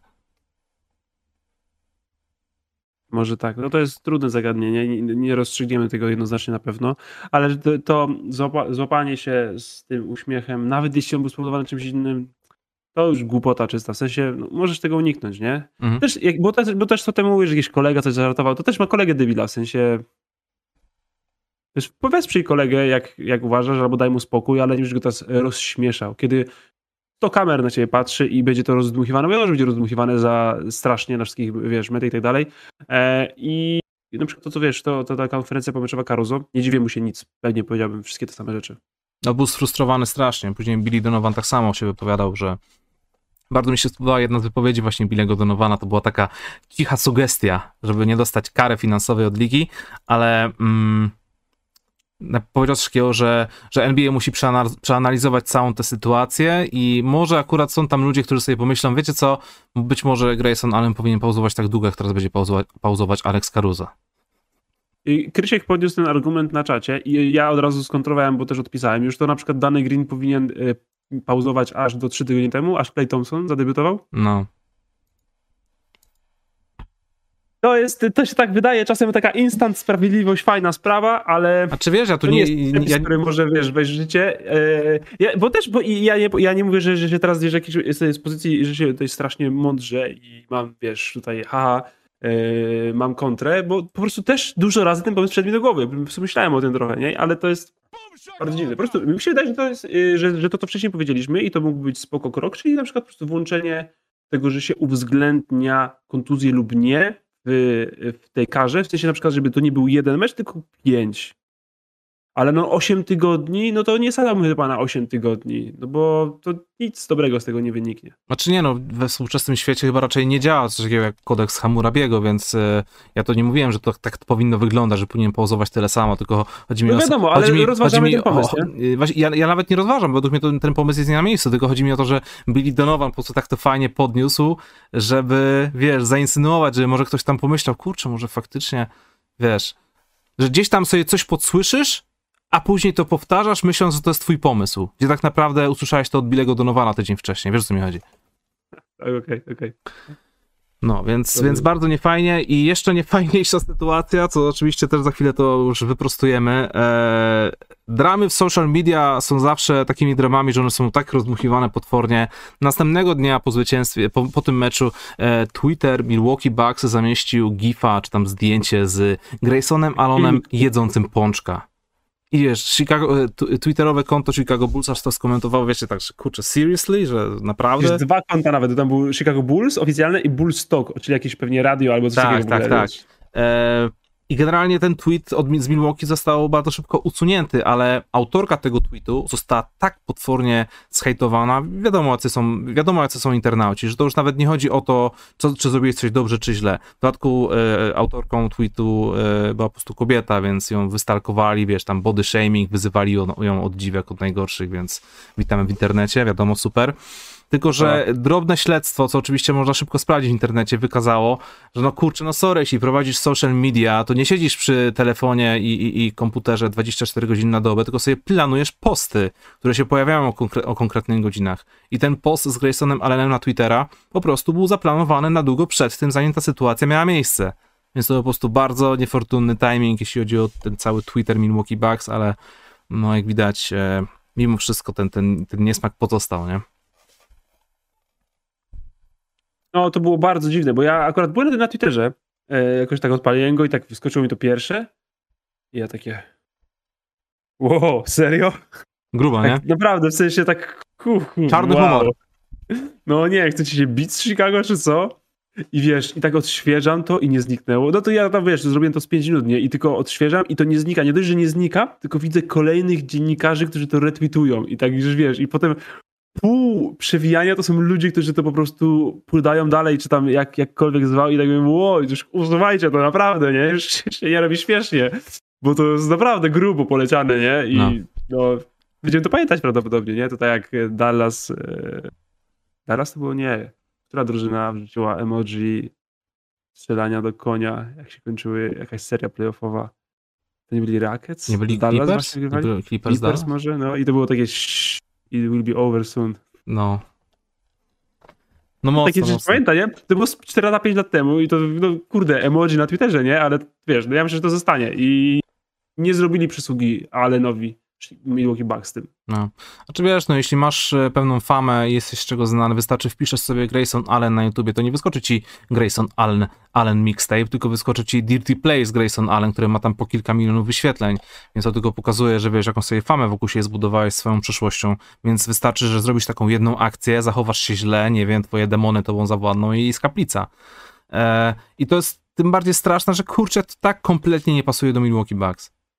Że Milwaukee Bucks to jest ekipa, tak, to jest ekipa sympatycznych ogóle, no. Misiów, nie? Janis Antetokounmpo, dokładnie, Chris Middleton, Drew Holiday, to naprawdę, nawet Bobby Portis, który owszem, miał tam w przeszłości pewne jakieś tam napady gniewu, pobił się z Nikolą Miroticiem w ogóle, ale patrz na tego Bobiego Portisa i widzisz, że to jest taki, wiesz, to jest taki nie wiem, Hagrid. Że jest, kurczę, wielki, groźny, a tak na dobrą sprawę jest taki spoko. Szalonymi oczami. Szalonymi oczami. No. I wiesz, tak kurczę, no nie fajnie to wszystko wygląda. Chłopaki tam, zarówno Chris Middleton, jak i Drew Holiday, widziałem, że wypowiadali się na ten temat, że Grayson Allen taki nie jest, że on jest w porządku, nie mogą o nim z jego słowa powiedzieć, jest super sympatycznym gościem i liczą na to, że cofną mu to zawieszenie, coś tam. I zastanawiam się, ile jest w tym prawdy, ile wiary... No, nie muszę to powiedzieć, wiary... to jest takie bezsensowne, nie? To jest takie w ogóle pytanie z kolegów właśnie o takie, wiesz, dziennikarzy, to jest trochę też takie, znaczy nie powiesz, że nie na miejscu, no bo rozumiem, że wykonują swoją pracę, ale równie dobrze mógłbyś nie zapytać Drew Holiday'a o to i wymyślić sobie ten news i odpowiedź przewidzieć w 100%. No bo co Drew Holiday powie, nawet jak... No właśnie, no to w ogóle nie jest pytanie, nie? Tak samo, że trener powie, że hej, nie, to fajny chłopak, widzę, jak się stara, jest, wiesz, zawsze się kłania na schodach i... gazety przynosi, grzeczny, kulturalny i ładnie się wysławia, tylko mu się tam czasem coś zapomni, no to przecież wiadomo, no nic innego trener nie powie przecież, tak samo właśnie koledzy z drużyny, to jest takie, no nie wiem, to liga powinna załatwić między Chicago, Milwaukee albo ci dwaj między sobą, no ale jeśli go nie przeprosił, no to nieładnie i to i tyle, no takie dalej, takie właśnie że dmuchanie, o, Drew Holiday, co myślisz, czy Grayson Allen jest wrednym gnojem? O, no tak, rzeczywiście, no to się ma wydarzyć na tej konferencji. No dokładnie. No ciężki temat, zobaczymy co będzie dalej. Wydaje mi się, że jeśli dojdzie do serii playoffowej Chicago Bulls, Milwaukee Bucks, to może się polać krew. Oj tak, oby Chicago wróciło w ogóle do zdrowia na koniec sezonu, bo teraz też dużo problemów, co też wspomniałeś wcześniej, dużo problemów. Ale kurde, seria dobra by to była, takie 1-4 no. W drugiej rundzie, kurde. No, czekamy, zobaczymy, czy się doczekamy. Słuchajcie, moi drodzy, dwie kwestie. Pierwsza jest taka, że już w najbliższą niedzielę, czyli dzień przed naszym kolejnym studiem, 30 stycznia robimy specjalnego live'a na kanale eWinera. Będziemy oglądać mecz koszykówki na żywo. I to mecz koszykówki nie byle jaki, ponieważ z udziałem dwóch niesamowitych drużyn NBA. Atlanty Hawks i Los Angeles Lakers. Ale super mecz jest po prostu niesamowity. Także spodziewajcie się fajnego komentowania z naszym udziałem, oglądania, być może będzie troszkę szydery, być może nie. Zobaczymy. W każdym razie no, LeBron James, Russell Westbrook, Trae Young, John Collins. Będzie się działo 30 w niedzielę o godzinie 19 na kanale eWinera. Zapraszamy serdecznie, ja oraz Bartek. Późny zegarek. Dokładnie. Zapraszamy bardzo. Kącik typerski Noin, moi drodzy. Dziękujemy Noin za to, że z nami tutaj jesteście. Pamiętajcie o tym, że Noin to jest aplikacja typerska za darmo w formie zabawy. Polega to na tym, że tak, ściągacie sobie apkę, zakładacie konto, dołączacie do ligi publicznej NBA. Możecie wpisać sobie kod NBA22 lub po prostu znaleźć ligę publiczną, więc to jest, nie, wiesz, po prostu to szybko tam wchodzi i sobie typujecie mecze NBA. Kto wygra, ile będzie punktów, czy będzie dogrywka, czy nie będzie dogrywki. Jeśli dobrze wytypujecie, zgarniacie punkty i siępniecie w rankingu. Jeśli będziecie na szczycie rankingu lub troszkę niżej, zgarniecie nagrody, w zależności od tego, na jakim miejscu na tym rankingu będziecie. A nagrody są takie jak na przykład NBA 2K22, głośniki JBL, oryginalne koszulki, jerseje NBA, piłki Spaldinga lub po prostu jakieś pewne dodatki, usprawnienia oraz mody do waszego konta w tej oto aplikacji. Więc dzisiaj sobie po prostu potypujemy kilka z tych spotkań, a dzisiejsze mecze są takie, że jest na przykład Nowy Jork z Cleveland, Indiana z Nowym Orleanem, Chicago z Oklahomą i Utah z Phoenix. I chyba Utah z Phoenix jest jedynym meczem, który coś znaczy. Ja się uśmiecham, ale nie uśmiecham się do tego meczu, tylko uśmiecham się do czatu, bo jest teraz problem, że moja ekspresja nie licuje z tym, co pisze na czacie, ale no, niestety nie jestem w stanie prowadzić dwóch ekspresji na tej samej twarzy naraz. Jednej rozmowy z Łukaszem, drugiej rozmowy z wami, więc jeśli na przykład prowadzę z Łukaszem rozmowę o kontuzji Caruso, to nie mogę się uśmiechnąć do czatu, bo zrobicie screena i potem pójdzie, że śmieje się, kiedy Caruso jest kontuzjowany. A tam, co nie, oczywiście, że mogą, róbcie tego screena, wrzućcie na Twittera, oznaczcie Chicago Bulls. A jaki był temat na czacie taki, że... No, coś tam się roześmiałem, już teraz nawet nie pamiętam. Bartek, czemu piszesz uśmiechające emotki, a na kamerce ewidentnie się nie uśmiechasz, trochę fałszywe. Do komentarza Wiktora Witka, który napisał, bo właśnie Trae Young i Nikola Jokic zostali zawodnikami tygodnia, no i napisał to właśnie Wiktor Witek, Embiid, nie słyszałem nigdy o kimś takim. No i to było śmieszne, rozśmieszyło mnie, ale rozśmieszyło mnie w duszy, ponieważ tutaj byłem smutny z powodu nieprzepraszania Graysona Allena. Niestety nie potrafię prowadzić dwóch ekspresji. Staram się, to jest w ogóle bardzo trudne. Czasem pewnie nawet to widać, jak ja się troszkę przywieszam, bo nie da się naraz pisać i mówić, ani słuchać mi tak super efektywnie. No niestety, takie są uroki tego wszystkiego, co się tutaj dzieje. No tak to działa. Dlatego na przykład... Typerski, wow! Dlatego na przykład ty bardziej ogarniasz czat, a ja całą resztę. Bo ja jak miałem jeszcze czat, to bym... Nie wiedziałbym, jakie miny robić do kamery. No tak, i to się nie da, i to by było też ze szkodą dla wszystkich, bo po prostu, no wiesz, jak pół mózgu angażujesz w wypowiedź zamiast pełnego, no to może być połowę gorsza prawdopodobnie. Typujemy meczyki. Tak jest, typujemy meczyki. Słuchajcie, pierwszy mecz na dziś to, uwaga, Nowy Jork z Cleveland. Cleveland bez... For real. Tak jest, ale w Cleveland najprawdopodobniej będzie bez Allena i bez Rondo. I właśnie, bo była kontuzja Lauri Markkanen, może teraz pauzować nawet kilka tygodni. No, więc niefajnie. Po stronie Nowego Jorku Robinson, Noel, Walker, game time decision. I bez Derricka Rose'a, to już stare newsy. No i Clevelandzik na miękko. Łatwo. Under, też tak myślę. Okej, czyli Cleveland under. Też się tutaj zgodzę. Under to jest u nas akurat w aplikacji no 218 punktów, jakby co. Drugi mecz, Indiana Pacers oraz Nowy Orlean. Wiesz, że... Cleveland są tylko mecz za Milwaukee w tabeli, to jest nieprawdopodobne. Dobrze, Indiana Orlean. No. New Orleans Pelicans, których sezon zakończyłem w drugim lub trzecim programie tego sezonu. Podtrzymuję i nie żałuję i nie wstydzę się. Znaleźli sobie piątkę zawodników, którzy dobrze grają w koszykówkę razem na boisku naraz. Przypadkiem. W tym całym dziwnym sezonie i słuchajcie, nie ma w niej Ziona Williamsona, ale jest Herb Jones i Josh Hart, których kochamy miłością szczerą, ciepłą oraz niewymagającą. Fajnie, że Josh Hart wrócił do łask. Super, że Josh Hart jest cały czas. W ogóle to jest kurde, naprawdę. Josha Harta do Lakersów włożyć i po prostu game over, nie? Tak. Tak, żałuję. Ja pamiętam, jak był negocjowany, ale ja zbiegam z tematu, przepraszam. No i spoko. Uwielbiamy was i wrócimy do typowania na pewno. Jak był negocjowany deal Antonego Davisa z New Orleans, po Antonego Davisa z New Orleans Pelicans, było tam, że te wszystkie piki i wiadomo, że musiał być Lonzo i że musiał być Randall i że musiał być Ingram i ten pik z tego roku, który też okazał się bardzo wysoki w końcu, ale nieważne, bo można było go oddać do Atlanty, żeby mieli DeAndre Huntera, kiedy ty możesz mieć Jacksona Hayesa. I jak pamiętam, jak siedziałem i zaciskałem kciuki, żeby ten, który został, to był Josh Hart. Żeby to był tylko Josh, żeby tego Josha Harta nie oddawali, że wszystko będzie git, tylko nie mogą oddać. Jak oddam Josha Harta, to już za dużo. Bez Josha Harta dobry trade. Z Joshem Hartem za dużo. Mhm. I kurde, to było takie ważne dla mnie wtedy. No widzisz, no, stracili Josha Harta, ale po chwili zyskali Alexa Caruso, który też dał im moment. No i co, stracili Alexa Caruso i mają Taylena Hortona Tuckera. I co źle? Są za Minnesotą. Pelicans over. Pelicans over. Pacers też mają problemy ze zdrowiem. Sabonis, Turner, Brogdon teraz. No. Chociaż oni już grali takie mecze chyba z tydzień temu, że bez żadnego zawodnika z pierwszej piątki z kimś wygrali, chyba z Warriorsami czy czymś takim poważniejszym. Może z Lakersami. Poważniejszy. Nie, to był taki mecz, że rzeczywiście to było takie, o co, serio? No. Dobra, Chicago Bulls...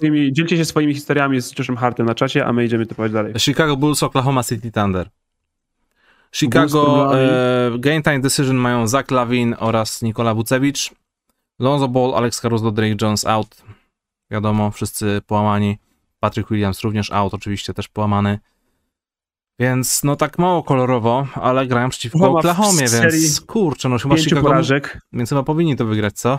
1-9 w ostatnich 10 meczach. Ja tu widzę 4 dychy Demara DeRozana. Tak, ale w porażce. W porażce? Oklahoma, under. Dobra, ja daję Chicago, ale też under, niech będzie. Obyś miał rację, ale bo chciałem to powiedzieć tak szybko, łatwo i bez jakiejś refleksji. I jak miałem już to zrobić, to tak, wiesz, przytkało. Nie mogłem tego tak lekko, bez niczego i kurde, daję na Oklahomę, ale dziwne uczucie to jest. Postawcie kiedyś na Oklahomę, zobaczcie, jak dziwnie się... Zrozumiecie teraz, jak ja się dziwnie czuję. Utah Jazz oraz Phoenix Suns. Po stronie Utah Donovan Mitchell cały czas jest out. To będzie chyba jego 4. mecz niegrający. Game time decision Bogdanowicz, Gobert oraz Whiteside, game changer. Po stronie Phoenix Suns, którzy mają teraz serię w ogóle 6 zwycięstw z rzędu. Najwyższa seria aktualnie w lidze. Wszyscy najważniejsi podstawowi grają. DeAndre Ayton jest game time decision. Phoenix Suns najlepsza drużyna sezonu regularnego jak na razie. Over? Under. Okej, ja daję over. Phoenix Suns. Chris Paul skoczył na drabinkę głosowania na MVP na NBA.com na 5. miejsce. Jest wyżej niż Stephen Curry. Chris Paul. Panie i panowie. Szkoda, że nie ma... To powinno być 15 osób po prostu powiedziane.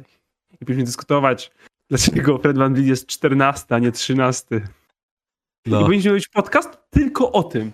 Powinniśmy po prostu, jest moment opublikowania i my najbliższego wieczoru robimy podcast i tylko omawiamy NBA Ladder na NBA. Tak, nic więcej. Co tydzień taki power ranking MVP i nic więcej. To jest super pomysł. Tak, rewelacja. Nie gadamy o koszykówce, tylko gadamy o tym, kto jest na którym miejscu. Ludzie tego pragną. Bylibyśmy jak ESPN. Ale bym nas minusował. Dawajcie nam łapki w górę, bo tak nie zrobimy nigdy. Okej, moi drodzy, fajnie, kącik typerski Noin kończymy. Dzięki wielkie Noin, że z nami jesteście. Teraz czas na, uwaga, wasze pytania i nasze odpowiedzi. Które muszę włączyć. Więc momencik. A ja próbuję odejmować w głowie. Piszę timestampy na bieżąco i nie potrafię odjąć 16. Nie potrafię od 46 odjąć 30, ale już sobie poradziłem. Dziękuję. Pierwsza wiadomość była już w zeszłym tygodniu, ale się nie wyświetliła, bo już skończyliśmy program. Jedynak, pozdrawiam serdecznie. I cytuję wiadomość, pozdrowienia panowie. Dzisiaj niestety nie jest mi dane oglądać was na żywo, do usłyszenia jutro na Spotify. Czy mogę prosić o pozdrowienie Marii? Oczywiście, że tak, pozdrawiamy ciebie. Jedynak, pozdrawiamy ciebie również, Mario, droga. I oczywiście zapraszamy wszystkich, którzy nie słuchają nas na żywo, na odsłuch na Spotify. Jutro we wtorki o godzinie 8 rano. Zawsze, już teraz. Szybko, sprawnie, jak wstajecie wcześniej, to weźcie kredyt, zmieńcie pracę, bo nie powinniście tak wcześnie wstawać. Druga... Satyra, humor, żart i... Fajnie, że to trzeba tłumaczyć, nie? Żeby nikt się nie poczuł urażony. Tak, i jak jesteście jadanymi flaszkami, to jesteście totalnie w porządku, pamiętajcie. Eryk, dzięki wielkie za wiadomość. Cześć, czy aktualnie możemy zakładać, że w tym i w kolejnych sezonach najważniejsze w klubach będzie zarządzanie kryzysem i trudno będzie o budowanie długofalowych procesów? Czy będzie się opłacało budować super teamy kosztem stabilizacji? Pozdrawiam. To jest naprawdę bardzo fajne pytanie. Takiego chyba jeszcze nie mieliśmy. Jest dość takie złożone. I wydaje mi się, że to wszystko zależy od tego...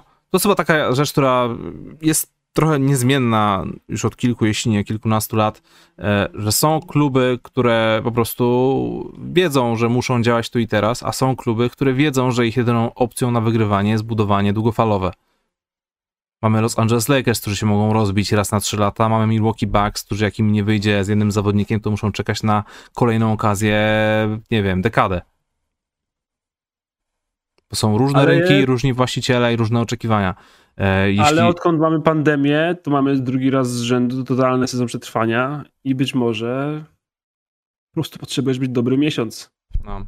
Bomblu na przykład. Wystarczyło być dobry miesiąc i tyle. I na przykład teraz to pytanie zostało zadane, to ja pomyślałem o jednej drużynie tylko. I ona odpowie na to pytanie. To Brooklyn Nets. Drużyna, która ma zawodnika na pół etatu, a może wygrać mistrzostwo. Bez żadnej kontynuacji, żadnej stabilizacji, żadnego długofalowego budowania, ponieważ miała drużynę, roster, rotację, jakiś tożsamość, wszystko poszło w pył, nabrali tylko gwiazd, teraz je dobudowali, zrobiły się wszystkie te dziwne rzeczy, no bo wiadomo, że KD Achilles, Kevin Durant Kyrie obecnie problemy z powiedzmy rzeczywistość narzuconą nas przez władzę i oni nie grają razem, grają źle, dobrze, ten tu gra, tu nie gra, to sobie pauzujemy, ten jednak gra, Harden nagle jest gruby, potem wali 30-10 przez 2 tygodnie, a potem znowu zapomina i może okaże się, że oni naprawdę wygrają mistrzostwo w tym sezonie i odpowiedzą na to pytanie, że hej, tak długo jak trwa pandemia i cały czas mam sezon przetrwania, może nie potrzebujesz już tak bardzo tej kontynuacji.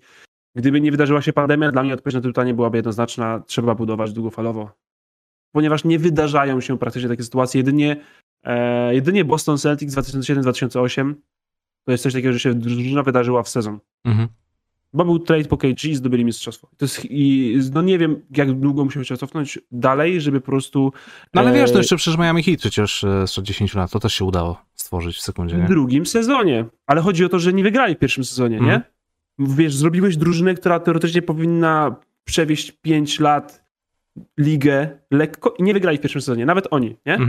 No byli tak w finale, ale nie wygrali i tylko Boston Celtics to zrobili tak, że zrobili ten wielki ruch, bo wielki ruch, wiesz, było więcej i od razu wygrali mistrzostwo. Normalnie się to nie działo, ale Brooklyn Nets mogą zadać kłam temu twierdzeniu właśnie i pokazać, że w sytuacji, kiedy jest pandemia, to naprawdę trzeba po prostu przeżyć.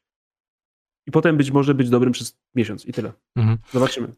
Powiem ci, że mi się w tym wszystkim tylko nie podoba to, że wiadomo, że jako mieszkający we Wrocławiu Polak nie mogę mieć, nie mogę być przywiązany do danej organizacji klubu, tak wiesz, stricte lokalnie. No po prostu nie jestem w Stanach, nie jestem Nowojorczykiem, nie chodzę na niebiesko ubrany, nie krzyczę bing bong pod halą i w ogóle, ale wydaje mi się, że zawsze...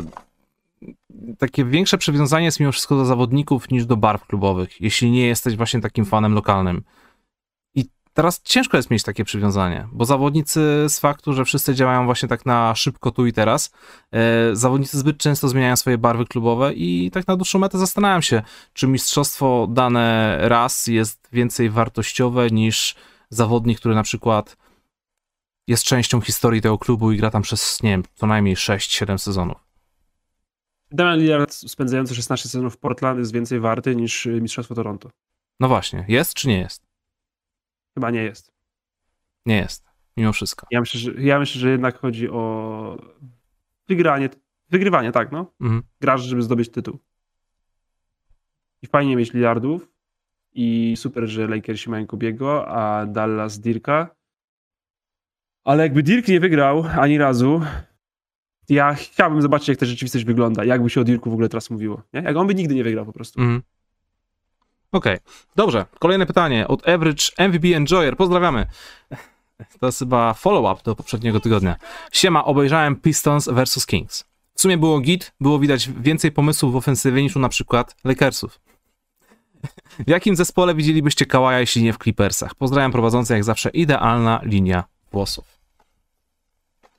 Jeśli Brooklyn Nets zbudowali sobie super team z 3 superstarów, to co stoi na przeszkodzie, żeby Kawaj na przykład dołączył do nie wiem, Golden State Warriors? Alem to widział. Uff. Transfer ze co z Andrew Wigginsa? Tak, oczywiście. No, Andrew Wiggins All-Star. Przynajmniej tak twierdzą fani na świecie. Kto dorzuca piki? Kurde, ale byłyby jaja. No. Ale tak w jakim sezonie... Pomijam w ogóle ten szkalowanie z początku Donata, bo to nieładnie. Mhm. Dziękujemy za linia włosów rzeczywiście poprawiana 2 dni temu. Gdzie bym Kawhi Leonarda wrzucił? Do Sacramento Kings? Do Cleveland Cavaliers. Ale wrzuciłbyś Kawaja do Sacramento z myślą, czy na przykład zakładając, że Kawhi jest zdrowy, czy byłby w stanie ich doprowadzić gdziekolwiek? Nie chcę na nikim tak strasznego eksperymentu przeprowadzać. Nie życzę nikomu tego. Okej, czyli do Cleveland. Zmienia się miejscami z Isaaciem Okoro tak. I jest subcio. I Cleveland są w finale konferencji. Okej, brzmi jak plan. Cleveland to jest drużyna, ma drużynę i nie ma skrzydłowych ani closera. Mhm. Proszę bardzo. Cleveland Cavaliers, naprawdę jesteście poważną drużyną. To jest tak niesamowite, że Sacramento Kings powinni w wolnych chwilach oglądać po prostu taki zapis, po prostu taki ciąg tekstu, wszystkie ruchy Cleveland Cavaliers odkąd LeBron odszedł, na zmianę z przebudową Memphis Grizzlies. Po prostu krok po kroku co się działo w tych drużynach przez ten cały okres od końca. Ej, sorry, okej, ale o ile Memphis to był efekt dość długofalowy plus Ja Morant, to sorry, ale Cleveland mi się wydaje, że mieli chyba dość spory łód szczęścia. Mieli, no. Ale wiesz, ale na przykład z Garlandem był ciekawy taki wątek na Reddicie, chyba to było wczoraj, że Garland jest dowodem, dlaczego bierzesz najlepszy talent. Tak. Ani fit. Wystarczy, dostał szansę i nagle się okazało, że jest najlepszy w tej drużynie, nie? Znakomity wątek, nie? Że kurde... Z drugiej strony Sacramento bierze 3 gardy, wszyscy ich jadą, nie? Ale no, to jest Sacramento. Że jak masz garda, który wydaje się najlepszym młodym zawodnikiem, ale masz do wyboru najlepszego, masz pik i jest tylko guard dostępny z dobrych ludzi, to bierzesz znowu garda i Jezu, może będzie lepszy. No. W sensie, którego zawsze można właśnie wymienić na przykład, nie? Albo grać z 3 jak Sacramento i nigdy nie wejść do playoffów, ale... Tak, mieli dużo szczęścia Cleveland Cavaliers, ale zobacz, jak to się bardzo udało, bo to nie jest tak, że oni teraz, jakie miłe, to Cleveland 50% zwycięstw. Nie, oni są w mecz za Milwaukee. Niesamowite. No. Wiesz, Orlando Magic na przykład jest fajną historią, nie? Bardzo ładnie, Saks sobie robi paki, super fajnie grają, nie wiadomo co z Fulcem i Isaaciem, i więc w sumie dużo przegrywają, ale wiesz, oni są okropni, oni są 9-39, nie? To jest miła historia, ale to nie jest tak, że oglądamy ich miłą historią, tylko sobie o nich mówimy. A Cleveland są do oglądania, zarobiste mecze. Lecimy dalej. Kolejna wiadomość jest od Brother is the Jorn. Zobaczcie, jaki śmieszny brzytwiak. Dobrze, że niedaleko są strażnicy. Głupi brzytwiak ma na sobie kawałki zbroi, pewnie w nią wlazł. Trochę za blisko podchodzi, panie strażniku. O Boże, o kur... Dziękujemy bardzo, pozdrawiam serdecznie. Kroniki Myrtany już zaliczone. Na sam koniec programu sobie o nich ze 2 słowa powiemy. O, bardzo chętnie. O Jornie właśnie. O Jornie. Nie wiem, spoilerowo czy bez spoilerowo? No na ile się uda to nie, ale no też jak mam cokolwiek powiedzieć, to jakoś tam chyba będziemy musieli naprowadzić troszeczkę. Jordan is the GOAT. Pozdrawiam serdecznie. Cześć, w zeszłym tygodniu były nominacje do All-Star Game, a w tym proszę was o nominację po 3 najlepszych obecnie graczy w lidze w kategoriach floater, fadeaway, hookshot oraz dribbler. PS, how is Emmanuel running on the court? Quickly, pozdro. Dzięki, pozdrawiamy. Topka 3 najlepszych graczy w danej kategorii. Ojej. Dobra, lecimy z głowy tak na szybko, czy jakieś szybkie zaawansowane staty chcesz sprawdzić? Nie wiem, nasze chyba możemy próbować, ale... Dobra, dribbler. Irving, Stephen i... Ja Morant. Ja Morant z dribbler? Mogę to oglądać splitujący pick and roll i wjeżdżający do obręczy. Okej. Okay. Dobra. Fade away. Kawhi, Embiid. LeBron James, Kawhi i Embiid. Może być? Floater. Ja Morant, Trae Young, Chris Paul. Hookshot, Jokic, Embiid. I nikt więcej tego nie robi. No, powiedzmy. Pierwszy wiek. Tak jest. Nigdy. Robin Lopez. Nie, bez kitu. Robin Lopez jest w tamtym sezonie był najbardziej skutecznym zawodnikiem w post i chyba cały czas trafia 60% oboma rękami haków. Po prostu nic więcej nie robi. No. Więc nie gra. No i gra, i to jest, co to jest Waszyngton? Nie, teraz to jest Orlando Magic teraz. Tak. Jaką ma teraz fryzurkę spiętą. Wygląda jak TikToker. To jest straszne zdanie. Czemu go tego nie lubisz? Pocisnąłeś mu. No sorry, ale tak wygląda. Dobrze, Shaki z The Goat, pozdrawiamy. Kolejna wiadomość. Elo, okaże dla Allena, pewnie już mówiliście. Dla mnie za takie coś 10 meczów out i minus 10% z kontraktu. Pytanie do MVB. Czy Los Angeles Lakers to w tej chwili najgorzej zarządzana organizacja w lidze? Jako fan jeziorowców z ponad 25-letnim stażem nie mogę już na to patrzeć. Po pierwsze, jak są kary zawieszenia przez ligę narzucone, to automatycznie oznacza obcięcie zarobków, ponieważ zawodnicy mają pensje rozłożone na mecze, więc jak jest kontrakt 20-milionowy, no $20 milionów, to jest dzielone na 82 i za każdy mecz, no zależy od zapisów, ale większość tak jest skonstruowana, że za każdy mecz dostajesz po prostu jakby transzę, więc jeśli opuściłeś karami 20 meczów, to twoja pensja jest o 1/4 obcięta już, bo nie wystąpiłeś w meczu ze swojej winy. Więc to oznacza obcięcie zarobków. Najgorzej zarządzane drużyny Lakers mają kiepski sezon menadżerski, bardzo, w porównaniu z ostatnimi dwoma szczególnie, ale myślę, że nie są nawet w bottom 5 jeszcze, ponieważ Sacramento Kings z tej ligi wciąż mają się świetnie. Są gorsze drużyny. Lakersi, wiecie, no nie jest to, wiecie, jeśli nie możemy mówić, że Lakers są najgorszą drużyną, ponieważ nie są pewniakiem do mistrzostwa. No. Większość drużyn nigdy nie jest pewniakiem do mistrzostwa.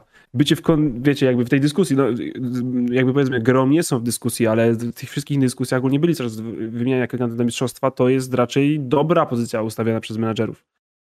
Problem to, mówię, no, Sacramento ma problem. New Orleans Pelicans może mają problem. New York Knicks na przykład w tym sezonie można powiedzieć, że mieli, oj, menadżersko też bardzo dziwny sezon. Ale to też drugi jest sam management, który rok temu miał zarąbisty sezon. Tak szybko się do top 3 głupoty nie spada. Błażej, dzięki panowie za umilenie czasu, pozdrawiam z Niemczech. Dziękujemy pięknie, Błażej, pozdrawiamy również. I kolejna wiadomość jest od Michael w Polo Pobrandy. Michael w Polo Pobrandy. Cześć, czy Vince Carter miał waszym zdaniem wspaniałą karierę, czy raczej mamy tu niedosyt, bo jednak nie walczył z Kobe Bryantem, Duncanem, o miano najlepszego gracza w lidze. Kto był największą niespełnioną gwiazdą waszym zdaniem? Steve Francis, Tracy McGrady, etc. Vince Carter to jest bardzo ciekawy przypadek, bo często jest uznawany jako taki top koszykarski, ale prawda jest taka, że to był taki bardziej top popularności, top stylu. To był człowiek, który zrewolucjonizował wsady w NBA i taką jakby efektowność, miał przeogromny wpływ na kulturę koszykarską w całej Kanadzie, postawił Toronto na mapie, więc pod tym względem Vince Carter był wybitny, ale stricte koszykarsko to sorki, ale był z 3 półki niżej od Kobiego czy Tima Duncana, więc nie miał za bardzo tutaj okazji, żeby móc z nimi nawiązać walkę. Jego chyba szczytowym momentem były finały konferencji z tym nietrafionym rzutem przeciwko Filadelfii, prawda? Tak, tak. Odpowiedź na najbardziej niespełnioną gwiazdę w tej konwersacji jest Vince Carter. Bo Vince Carter, mi się wydaje, że miał potencjał, żeby być te 3 półki wyżej, ale nie wydaje mi się, że był wielkim tytanem pracy w pierwszej połowie swojej kariery. I on wspaniale drugą część swojej kariery poprowadził. Absolutnie wzorowo książkowo i dał to super blueprint dla wszystkich takich weteranów, którzy powinni potrafić połknąć swojego i się dostosować i pomagać i się cieszyć po prostu grą, ale pierwsza część kariery Vince'a Cartera, ja uważam, że ona jest niespełniona, że tam było więcej talentu niż było osiągnięć. No to ja powiem ci, że jakbym miał tutaj powiedzieć o tych półkach poziomowych, to Tracy'emu McGrady'emu daje 2 półki wyżej od Vince'a Cartera, półkę niżej od Kobiego i Tima Duncana i wydaje mi się, że gdyby tylko Tracy McGrady po pierwsze nie miał takich problemów z kontuzjami, a po drugie miał po prostu lepszą drużynę w Orlando Magic, a nie, że grał z wiecznie połamanym w tamtym etapie kariery Grantem Hillem, to wtedy może inaczej by się ta historia potoczyła i Tracy by miał nawet mistrzostwo, no bo wielokrotnie słyszałem wypowiedzi topowych koszykarzy mówiących, że właśnie Tracy McGrady był zawodnikiem, który był w ataku wręcz nie do powstrzymania. To był generacyjny talent. No ale ostatecznie koszykówka jest sportem zespołowym, więc w pojedynkę nie jesteś w stanie wygrać każdego meczu. Nie zawsze zrobisz 13 punktów w 30 sekund. Odpowiem właśnie Tracy'ego McGrady'ego szybko.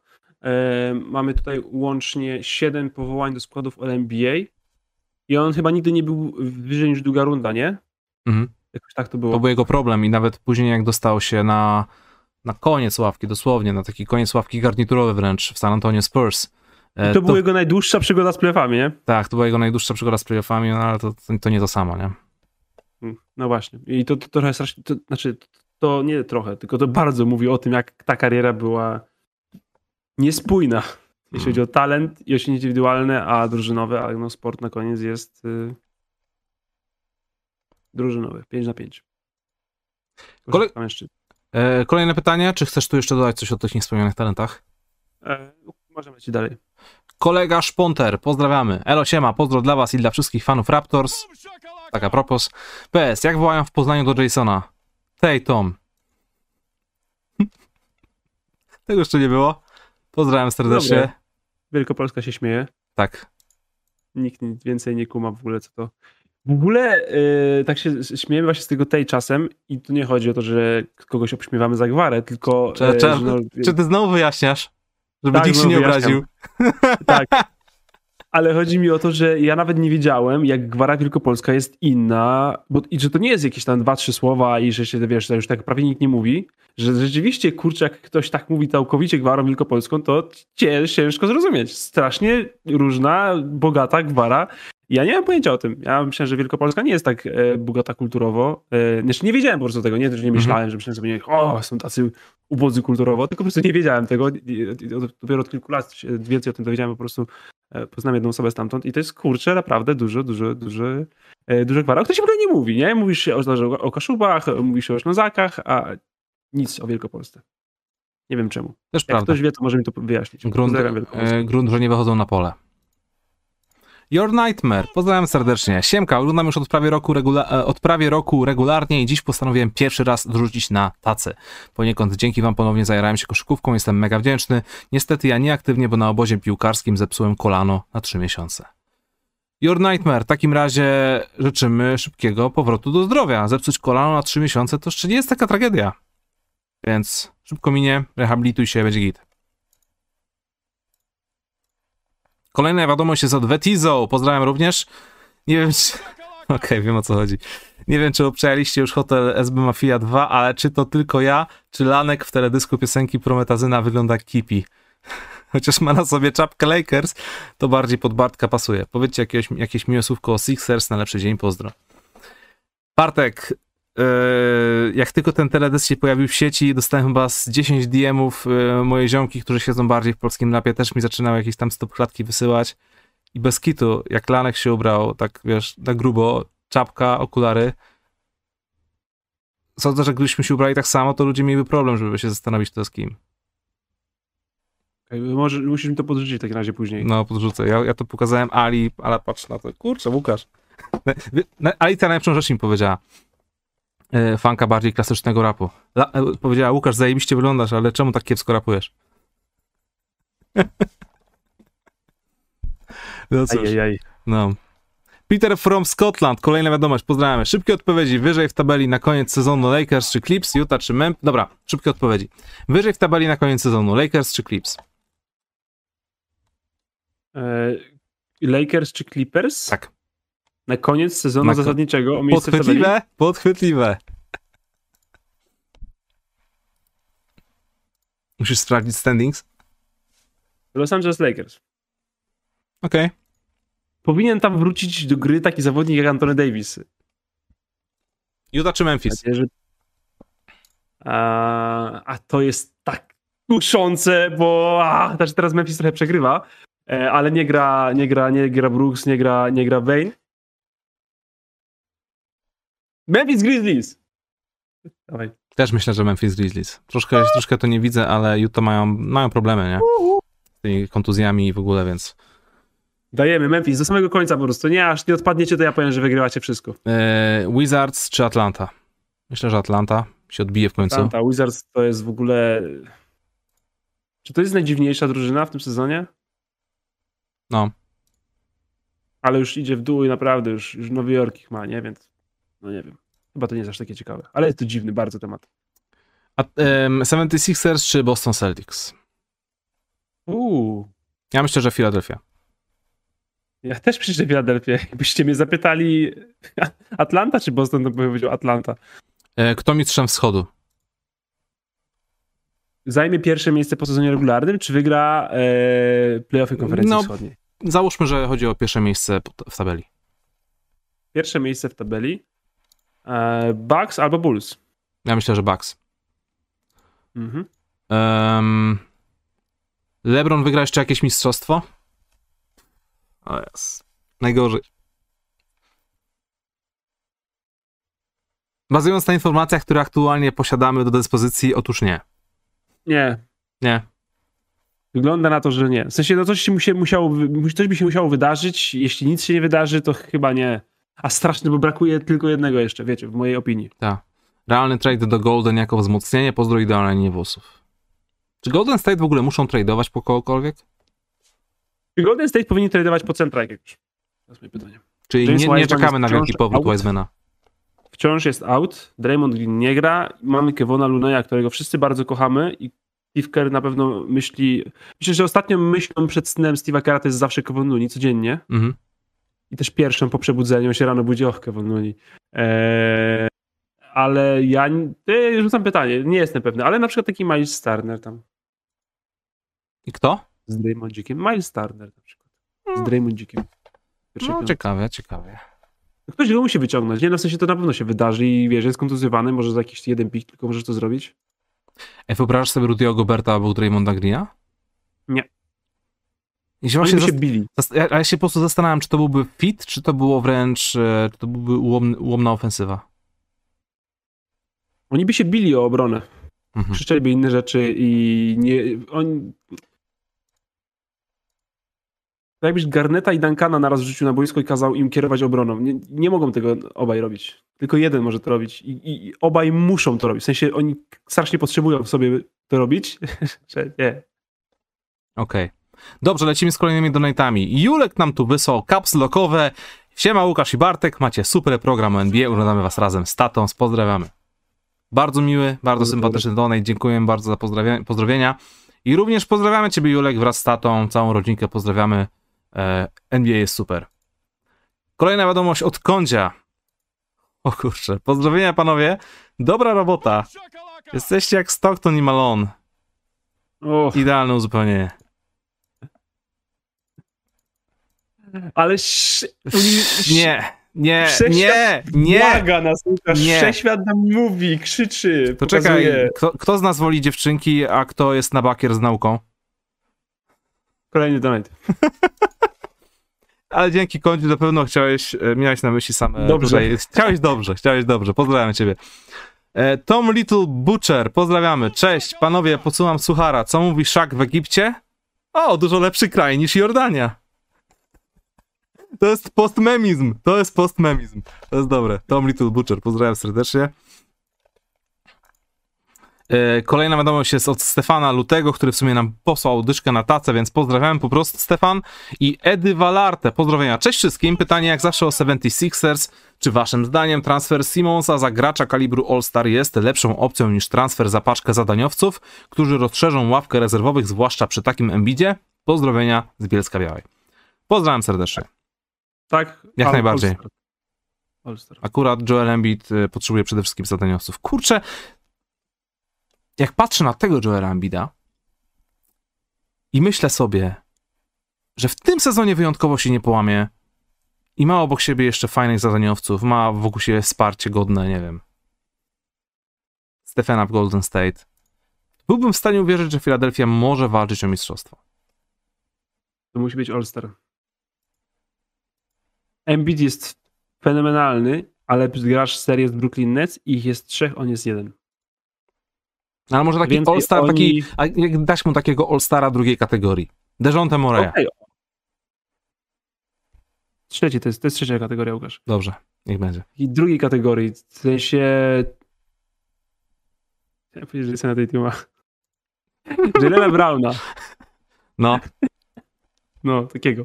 Takiego Delana Foxa z rzutem. Bo chodzi o to, że kurde, Embiid, wiesz, że będą problemy z nim w playoffach, głównie z jego obciążeniem, bo gwiazdy Nets w obronie będą drzemać w kącie pod kocykiem, a Embiid w obronie będzie bronił w meczu 30 pick and rolli. No. Nie może być twoją opcją 1 i 2. Cały mecz. A jak masz tylko zadaniowców naokoło niego, to przyjdą mecze, w których zadaniowcy nie dojdą na mecz i będzie musiał to robić i umrze prawdopodobnie na boisku. Problem z tym, że Embiid jak dobrym obrońcą jest, bo jest bardzo dobrym obrońcą, to i tak opłaca się go zapraszać do każdego pick and rolla po prostu, żeby biegał w obronie. Bo on biega w obronie. Cały czas musi biegać w obronie. Tak jest. I to jest strasznie męczące, a nie jest chudziną, nie? To jest wielki, wielki chłop, jak już ustaliliśmy w 15 minucie dzisiejszego programu, jest gigahadem. Gigahadem. Gigahat. Dobrze. Mistrz koszygłówki. Pozdrawiamy. Pozdro 600 na rejonie. Dzisiaj pierwszy raz oglądam live. Musiałem złamać nogę, żeby się wylądować na dupie w odpowiednim czasie. And guess what? It was worth it. Go Mavs. Mistrzu koszykówki. Życzymy przede wszystkim powrotu do zdrówka. Trochę niefajnie, że dopiero kontuzja sprawiła, że tutaj z nami jesteś, ale mamy nadzieję, że jak już wyzdrowiejesz, to dalej tu będziesz wracać. Kolejna wiadomość jest od Bydlaka. Pozdrawiamy również. Witam profesjonalistów. Czy 5 Nikol Jokiciów dałoby radę w sezonie zasadniczym? Ile średnich punktów z kontrataku zaliczy taka drużyna? Dziś trochę luźniej. Zgłaszam obecność z samicą i przytulam mocno, jak mocno przytuliłbym Caruso po faulu. Czyli odwrotnie proporcjonalnie do tego, jak Allen by przytulił. No on go w sumie przytulił, tylko że w powietrzu. Nigdy się nie można tulić w powietrzu. Metr nad ten, bo grawitacja może to sprawić, że to przytulenie jest później bolesne. 5 Jokiciów zdobywałoby w kontrze 6 punktów na mecz, bo to byłyby trójki. W kontrze. Nie chciałoby im się biec do mecz, ale czasem odpaliliby trójkę w kontrze. Dwie by trafiali, myślę, na mecz. No. Ciekawe, ile sekund trwałyby ich akcje. Ile byłoby podań na akcję. Za dużo. Czy to byłby jakiś all-time rekord, wiesz, 24-second violation? Bo teraz by podawali? No. Kapi a myślę, że ciężko mieliby w sezonie regularnym. Ogólnie w playoffach byli lepsi 5 hitów. Kapi, pozdrawiamy serdecznie. Kolejna wiadomość. Hej, dzisiaj 3 pytanka, więc będę czytał po kolei pytanie-odpowiedź. 1. Czy widzicie obecnie w lidze zawodnika, który mógłby zrobić quadruple-double? Nikola Jokic? Zrobić cały czas. Słucham? Draymond Green jest w stanie to zrobić cały czas. Nikola Jokic jest w stanie to zrobić. Jeśli by się... Nikola Jokic mógłby to zrobić, gdyby zamiast bronić czaił się na linię podań. Na przechwyty, tak. Na przechwyty.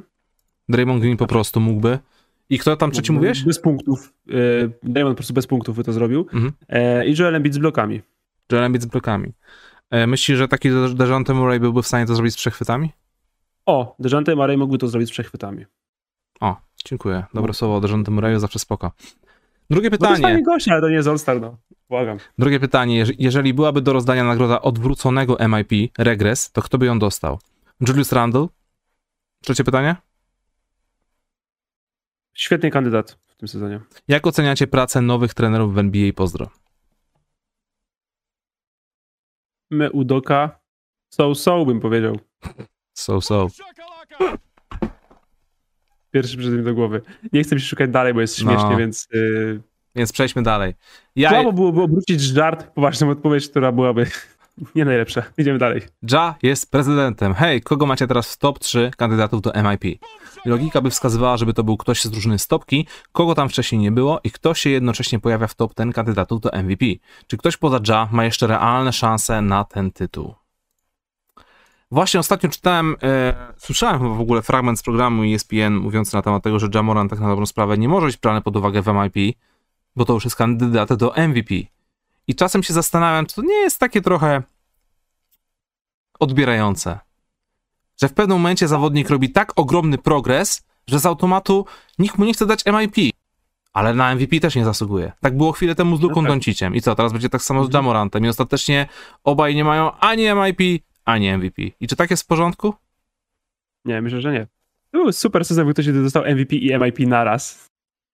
No. Ciekawe. No ja myślę, że Morant jest MIP w tym momencie. Ale kto miał MIP w sezonie Derricka Rose'a? Bo skoro mówimy wtedy o najmłodszym MVP w historii, to aż by się prosiło, żeby dać mu MIP. To jest sezon 10-11 czy 11-12? Czekaj. 11.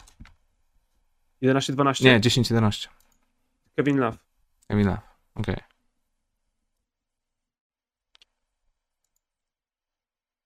No nic, myślę, że dostanie Morant, ale bardzo nie chciałbym, żeby ta dyskusja, żeby ta odpowiedź odbyła się bez wspomnienia Bridgesa i Garlanda. I Mareya. Mhm. Chociaż Marej to ja moim zdaniem miał, to po prostu tylko nie grał, bo był kontuzjowany. Ja nie wiem, czy taki wielki postęp zrobił, bo on był bardzo dobry. Ale Darius Garland musi być powiedziany na głos tutaj. Okej, okay. Tyler Hero, Miles Bridges. Mhm. Okej. Okay. Cole Anthony jak grał. Pierwsze 2 miesiące sezonu. Ja wiem, ty się tak nie zajarałeś nimi. Ja jestem totalnie OG Orlando Magic. Nie no stary, wiesz no... Dawanie nagród, zarobienie statystyk w najgorszych drużynach. Super. A tam gówno, prawda. Super są Orlando. Jak dajmy Lencowi Stevensonowi za te 20 punktów z rzędu jeszcze. Za jeden mecz. I 16 asyst w kolejnym. Za rekord kariery. Ekstra. Dobrze. Kolejna wiadomość jest od pana Brokuła. Pozdrawiamy. Siema, na innym portalu. Chyba wczoraj przeczytałem, że według autora Embiid przerósł Olajuwona pod względem ofensywnym i 1 na 1 The Dream nie miałby szans. Co wy na to? Pozdrawiam i miłego tygodnia. Odważna teza, ale wbrew pozorom wcale nie jest aż taka nieprawdziwa, bo Embiid ma coś, czego Hakim nie miał. Ma ciut chyba większą mobilność, co pokazuje tymi wszystkimi swoimi crossoverami, fadeawayami i taką chętką do rzucania za 3 punkty. Ale Hakim step back na przykład. I step back, czyli coś, czego Olajuwon nie miał. Ale mimo wszystko Hakim Olajuwon pod koszem to była zupełnie inna klasa.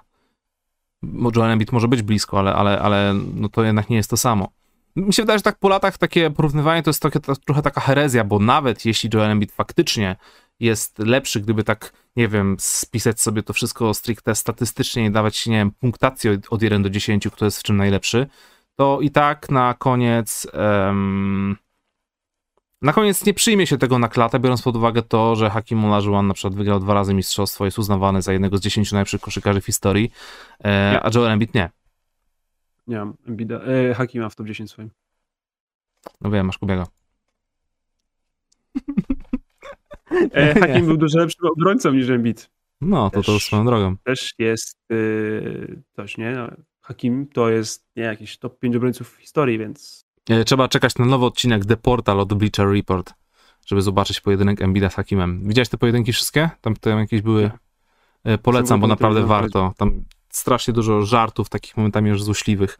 Był Wilt Chamberlain z Janisem, Kyrie Irving z Allenem Iversonem.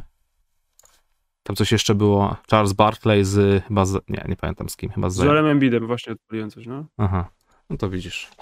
Ale warto rzucić okiem, fajne. Nie Game of Zones, ale też sympatyczne. Sympatyczne, dobrze. Janis Fan, pozdrawiamy. Witajcie. Załóżmy, że Bucks w drafcie wybierają Embida zamiast Parketa. Zostawcie duet Janis-Embiid jako potencjał pod Parkera. To był... Czekaj. Jabari Parker, drugi pik. Ale Jabari Parker... Może Bucks, czemu ja miałem Filadelfię w głowie. Dobra, jeszcze raz. Załóżmy, że Bucks w drafcie wybierają Embida zamiast Parkera. Zostawiacie duet Janis-Embiid jako potencjał pod najlepszy duet podkoszowy Whole Time, czy zostawiacie jednego, a drugim handlujecie? Pozdro. Wydaje mi się, że To nie było tak, że obaj panowie wchodzili do ligi już i w sekundzie czerwone dywany, jesteście gwiazdami. Joel Embiid czekał praktycznie 3 lata na to, żeby się odpalić, a ja niestety tylko był po prostu przerośniętym, chudym chłopaczkiem z patykami zamiast rąk. I zanim Janis stał się Janisem MVP, też musiało minąć kilka lat. Więc zakładając, że wybraliby obu panów w Milwaukee, to może po prostu Joel Embiid zająłby miejsce Chrisa Middletona. Czyli wiesz, mamy dwóch zawodników, których sobie szkolimy od samego początku i w pewnym momencie po prostu oni grają ze sobą razem, bo się już trzymają razem, lubią i byli w tym samym drafcie, więc żal po prostu ich rozdzielać. Może tak by I to mamy rim protection, jakiego świat nie widział od Houston Rockets w latach 80 chyba. No. Samson i Olajuwon. Ciekawa wizja. Swoją drogą szkoda, że Jabariemu tak nie poszło. Tam w międzyczasie. Tak, tam jeszcze kontuzja była Acela w międzyczasie, nie? Nie jedna, ale że to jest tak strasznie kontuzja, kariera, która się kompletnie nie odbyła. No. W ogóle tam nic się nie działo po prostu w ogóle, nie? To tak jak z Michaelem Carterem Williamsem, bo nam cały czas gdzieś ktoś pykał, ale ten Parker to po prostu w ogóle go nie był. On wszedł, super, ACL, 5 lat mrugnąłeś i garbage time w Bostonie. Był przez chwilę nawet w Atlancie przecież, kiedy John Collins nie grał, to w Atlancie. Ja wtedy miałem etap, że przez, nie wiem, miesiąc grałem w Lidze Fantasy, tu miałem Jabariego Parkera i nawet całkiem fajne statystyki mi robił. Robił to czas wsady. No. Całkiem skuteczne rzuty. No. Ogólnie. Dobrze, kolejna wiadomość jest od SC76. Pozdrawiamy, pozderki panowie. Czy Stephen nie robi teraz podobnej rzeczy, którą robił LeBron przed bańką, gdzie tak odpoczywał? Tu dodatkowo Curry w każdym meczu pozwala ogrywać się wszystkim, którym w danym momencie trzeba, plus dobry D, prawdziwy MVP, widać po plus, minus i 3, albo 13 jest napisane.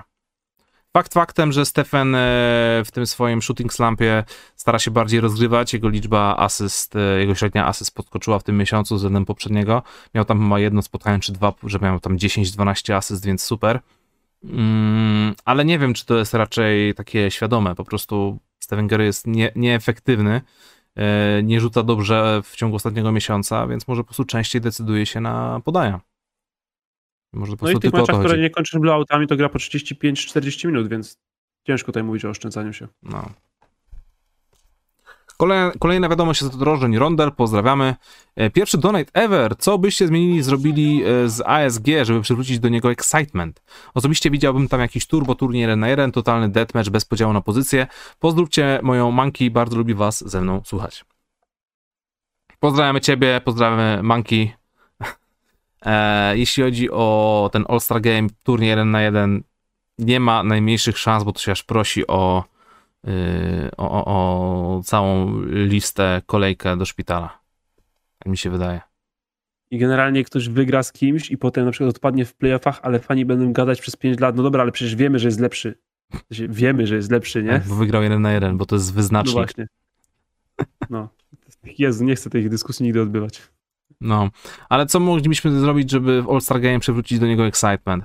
Ej, ten excitement się na chwilę pojawił, kiedy wprowadzili te nowe zasady rozgrywania meczu z tymi zasadami Bryantowymi. Ta ostatnia kwarta, kiedy już gramy do pewnej sumy punktów, przynajmniej za pierwszym razem, tak sobie wspominam, było to dość interesujące. No, w tym poprzednim roku może mniej. No, ale jednak, ten All-Star Game, to co roku powtarzamy to samo, że to nie jest mecz koszykówki, tylko po prostu miejsce spotkań sławnych koszykarzy. I tyle. Mecz pokazowy. No. Trzeba po prostu jakoś przekonać do chęci rywalizacji, ale to jest bardzo ogólnikowe, co właśnie powiedziałem i nie zapewniam absolutnie żadnego pomysłu, jak konkretnie to rozwiązać. Ale jak oni nie będą chcieli, to możemy wymyślić zasady najbardziej skomplikowane, fikuśne, jakieś szalone, bonusami i cokolwiek, ale jak im się nie będzie chciało, to po prostu nie wydarzy.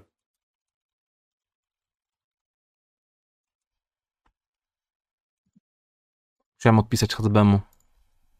Na początku chciałem mu napisać Hasbe śmierdzisz, ale stwierdziłem, że to byłoby bardzo nieprofesjonalne, więc napisałem mu, żeby skomentował mój film z Chaos Streetball. Profesjonalnie, prawda? Tak. Fajnie, że nie wspomniałeś tego nieładnego, co chciałeś powiedzieć. No, bo to byłoby bardzo nie na miejscu, takie słabe z mojej strony.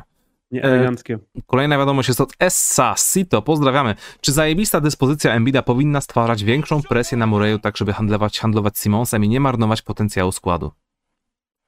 stwarza już. Morey sam to przyznał, że przy tak Embiid jest dobry, to rozszerzył swoją listę z 25 do 30-40 zawodników. No. I dalej nic to nie daje. Wciąż nie ma na nie dara na Foxa. Tak jest.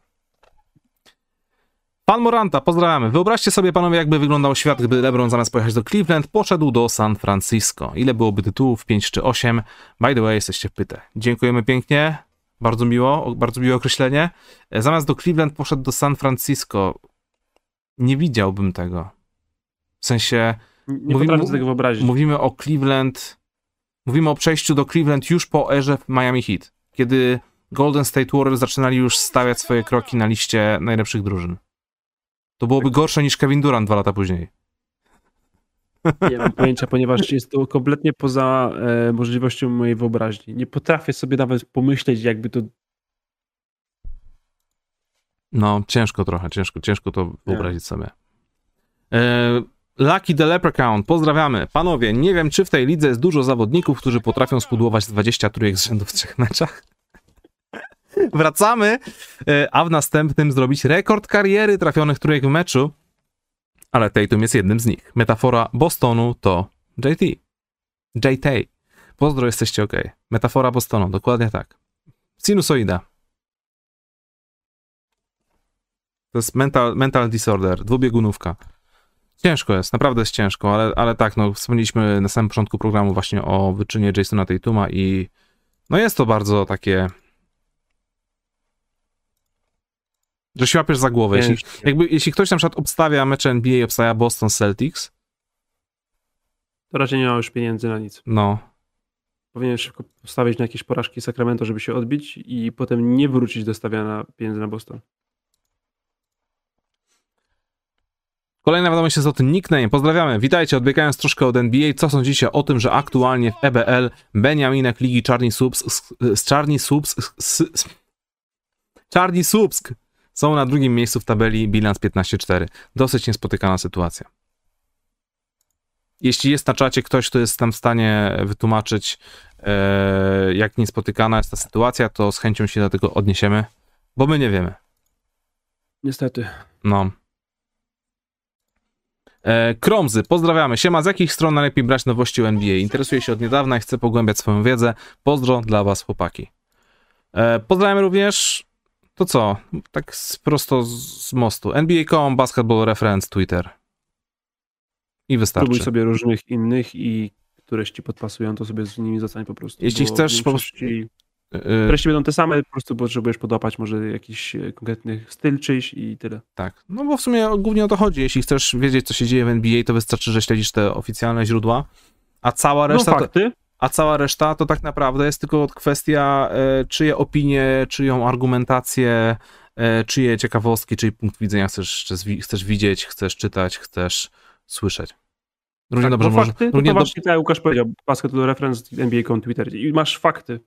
No. Potrzebujesz narracji, potrzebujesz jakiegoś konkretnego budowania, jakiegoś stylu, szukasz po prostu strony i nie da się tutaj polecić, bo każdemu spasuje inna. Katarzyna Chodor, pozdrawiamy bardzo serdecznie Mariusza, który jutro ma urodziny, czyli już za 1,5 godziny. Pozdrawiam serdecznie Mariusza. Wszystkiego najlepszego za 1,5 godziny. Tak, ale jeszcze nie teraz, jeszcze nie zdmuchuj świeczek. Jamniks, Antetokounmpo. Pozdrawiamy. Siema, jak po czasie oceniacie playoffy 2021? Który mecz najbardziej wam się podobał? Ode mnie 8 na 10 i wyróżniam mecz numer 6 Clippers Jazz. Na koniec suchar, jak się nazywa zawodnik, któremu wypadają meksykańskie dania? Taco Fall. Pozdrawiam. To jest dobre. To jest świeże. Dobry żarcik. Były świeże. Zeszłoroczne playoffy były bardzo dobre. Mi się wydaje. Teraz tak z perspektywy czasu, to jest straszne, tak z perspektywy czasu sobie to oceniasz i wiesz, tyle rzeczy się dzieje, co tydzień śledzisz, co się dzieje nowego w NBA, że już te playoffy jakby tak za mgłą zapomnienia. Ja nie jestem z nimi zachwycony. Uważam, że finały mogły być lepsze i seria Bucks-Nets chciałem, żeby była lepsza. Seria Bucks-Nets ogólnie była świetna. Ale była taka, wiesz, nie była koszkarsko najwyższe loty. Mhm. Strasznie mi przykro, że seria Hawks Bucks została okradziona przez kontuzję Younga. Też. No i dwa ja myślę, że tam by było więcej serii. I dwa pełne mecze Antonego Davisa były super. Dużo w tych playoffach mogło być dużo lepiej, gdyby nie kontuzji. Tam i te właśnie kontuzje się działy w trakcie nawet. W sensie pozabierano nam serie, które się zaczynały fajnie, ale się nie odbywały w końcu. Mm. Właśnie ta finałowa wschodu, no ta Bucks Nets się odbyła, no to była długa, nie? Seria, ale no mogła być dużo ładniejsza. Właśnie to Suns, Lakers, która też się w sumie nie odbyła. Troszkę ja, troszkę nie dostarczyłem po tych playoffach. No przez kontuzję, nie? Przez kontuzję, tak no. Klasyko. Jednak, pozdrowienia panowie, czy jeśli Westbrook zostanie wymieniony do Rockets, to będzie oznaczało, że jego kariera uderzyła już w ścianę. To jest ciekawy punkt widzenia, ale być może nie jest daleki od prawdy. Nie no, słuchaj. Który to był sezon z rzędu, gdzie Westbrook jest tradowany chyba już czwarty? Czwarty albo piąty. No. Albo piąty sezon z rzędu. No to nie jest dobry znak zazwyczaj. Tak, ale Dwight Howard też tak sobie żył i w pewnym momencie się ogarnął, miał odrodzenie i jest po prostu supportem z ławki. Na przykład w czwartek, jak byłem w Basket Office, to właśnie coś takiego zasugerowałem. Że Russell Westbrook nie jest gościem, który jest w stanie być gwiazdą do końca swojej kariery, bo po prostu jeśli jesteś oparty na atletyzmie, to w pewnym momencie tracisz atletyzm i jesteś połową siebie z przeszłości. Więc może po prostu taki zawodnik powinien przyjąć sobie zupełnie nową rolę, pójść na ławkę rezerwowych, pójść do drużyny, gdzie mógł być w jakiejś formie mentorem, wspomagaczem, gościem, który po prostu jest fitem do drużyny, a nie gościem, wokół którego drużyna się buduje. Więc zobaczyłbym właśnie takiego Russella Westbrooka, który leci do Houston Rockets, którego kontrakt jest wykupywany, a później idzie grać za 3 miliony do jakiejś drużyny... Brooklyn Nets. Nie, nie po mistrzostwa. Idzie do jakiejś drużyny i ma końcówkę kariery i zaczyna grać jak Vince Carter w Sacramento czy Atlancie. I to jest taka cieplutka historia, że dobra, może nic nie wygrałeś, ale przynajmniej nie będziemy się z ciebie śmiać, bo ta końcówka z kariery przynajmniej jesteś w porządku. Brooklyn Nets. Tak, jasne. Obok Paula Millsapa, a nie, przepraszam, Paul Millsap już tam nie gra. Biedny Paul Millsap, tak skrzywdzony, oszukany. No. Potrzebuje dużej roli. Ja nie wiem, czego Paul Millsap potrzebuje. To chce być starterem, czy jak nie wiem, 37 lat. No. Chyba, że w Lakersach, bo tam każdy może być starterem. Nawet Trevor Waliza. Tak jest. O, to jest pytanie do ciebie, Bartek. Łukasz nam wysyła tutaj takie pytanko. Pozdrawiamy, czy Morant to przyszły GOAT? I w jakiej drużynie go widzicie w przyszłości? W Memphis Grizzlies. Całą karierę. Tak, ja go widzę również w Memphis, tak samo jak Lukę widzę w Dallas. I chyba najmniej widzę na przykład takiego Trae Younga w Atlancie. Wydaje mi się, że taki Trae Young może zostać wyciągnięty z Atlanty za jakiś czas. Ale co? Wcześniejsza... Gdzie? No nie do Knicksów przecież. Czemu nie? Idealny fit. Ale by były jaja, jakby teraz musieli wiwatować dla niego. Nie no, Morant to znaczy... Normalne, że się fana Knicksów, stary. Okay, jednego dnia kochasz, drugiego nienawidzisz. Tam nie ma nic pewnego. No. Nie no, Morant musi zostać Memphis. Morant musi zdobyć MVP w Memphis, tyle. Mhm. Cześć Aleksander, fajnie, że wpadłeś, nawet jeśli spóźniony. Było przez 30 sekund ciepło Portland dzisiaj, więc masz co odwijać. 30 sekund, warto.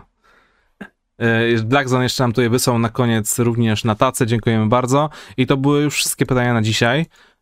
I dziękuję w ogóle za program, za waszą obecność i czas teraz na off-topy, te mało koszykarskie, więc ja może zacznę. Wybacz Bartek, widzę, że już padamy na ryj chyba, poniedziałek dał się we znaki. Ja jestem już słabny, ale trzeba zrobić off-topy. Dobra, na szybki off-top. Dwa sławy wydały album, już pełnego longplaya, już można sobie przesłuchać na Spotify całość, a nie tylko single. Jestem po kilkukrotnym odsłuchaniu.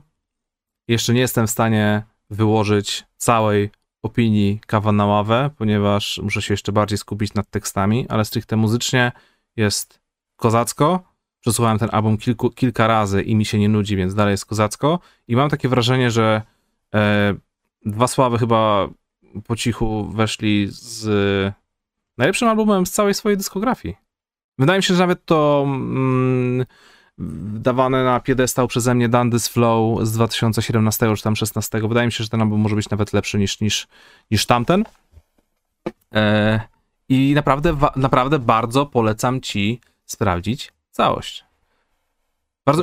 Bardzo mi się podoba to, że Chłopaki chyba wiedzą, że są tak dobrzy i mają tak wywalone w pewne trendy, jeśli chodzi o scenę hip-hopową, że nie muszą się łamać i robić muzykę taką, żeby się, wiesz, klikała, słuchała, żeby to miało wyświetlenia, żeby to miało zarobki, tylko po prostu robią to zajebiście dobrze po swojemu i to jest takie w pełni szczere.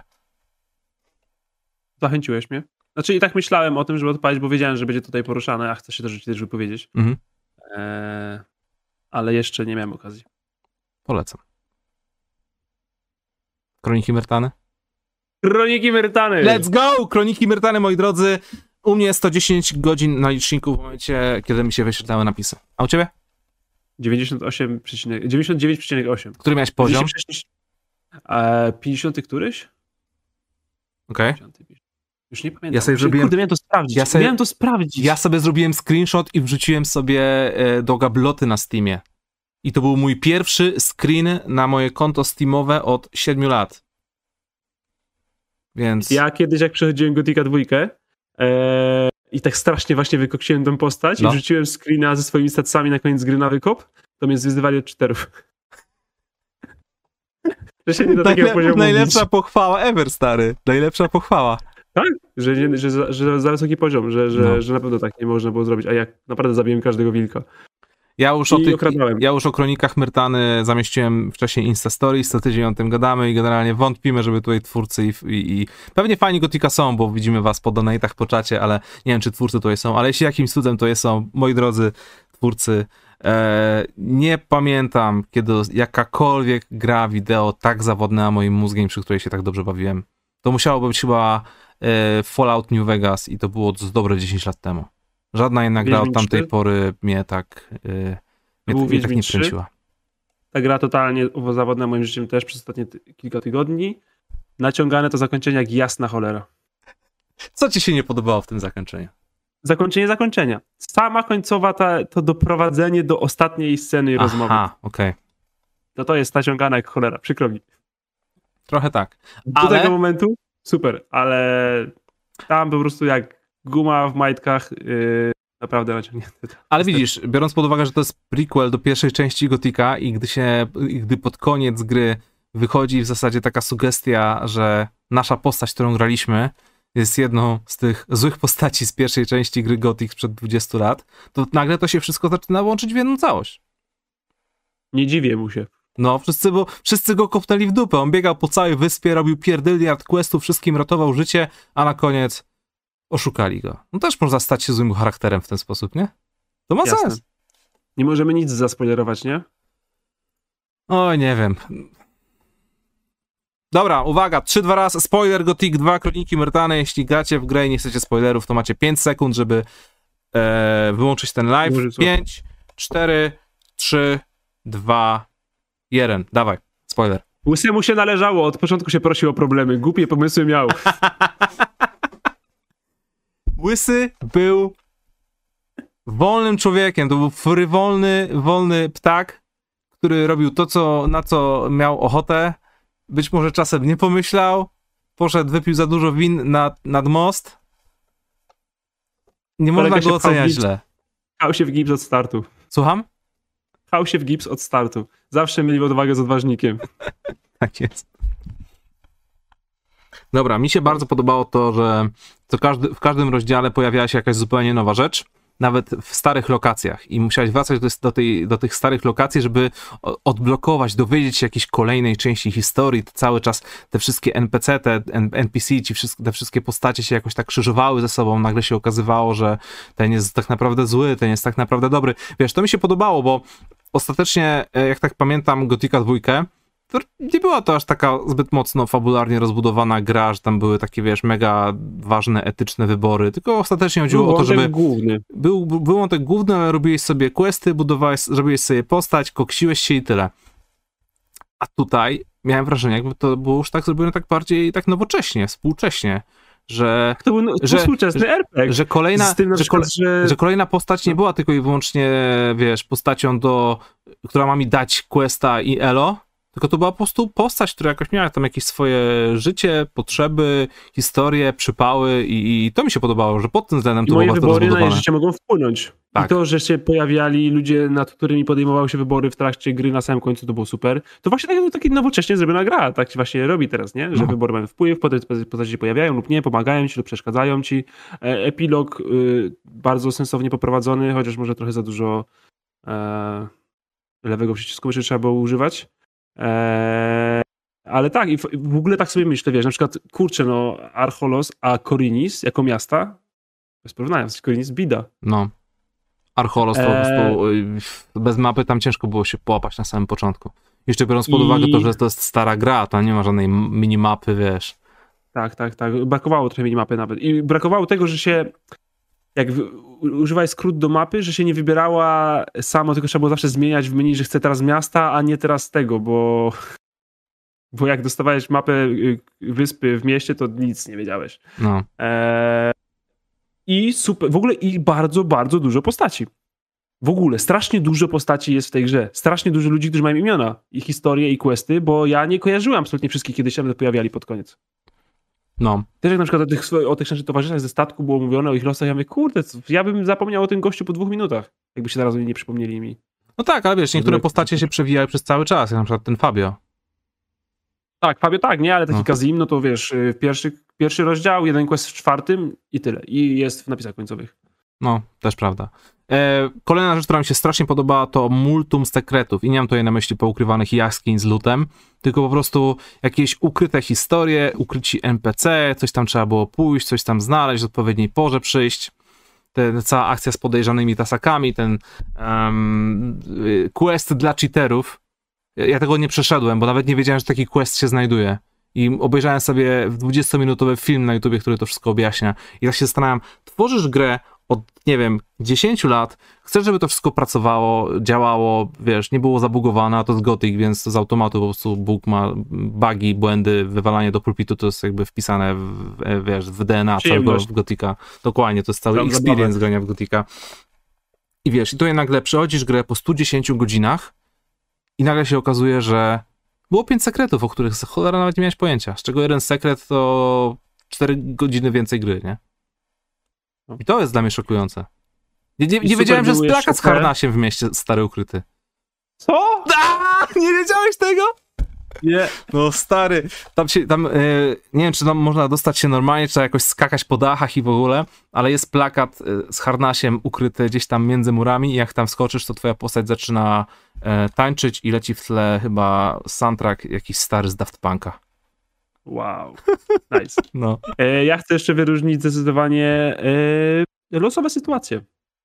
Idziesz sobie przez miasto i ktoś cię zaczepia z dupy. Z jakąś z dupy rzeczą. Wciska ci zepsute ryby. No. A za 5 minut cię jego siostra przeprasza i oddaje ci więcej hajsu. Albo jakiś dziwak cię pyta, czy nie masz drapaczki do pleców. A potem widzisz go, jak biegnie przez całą wyspę. Tak.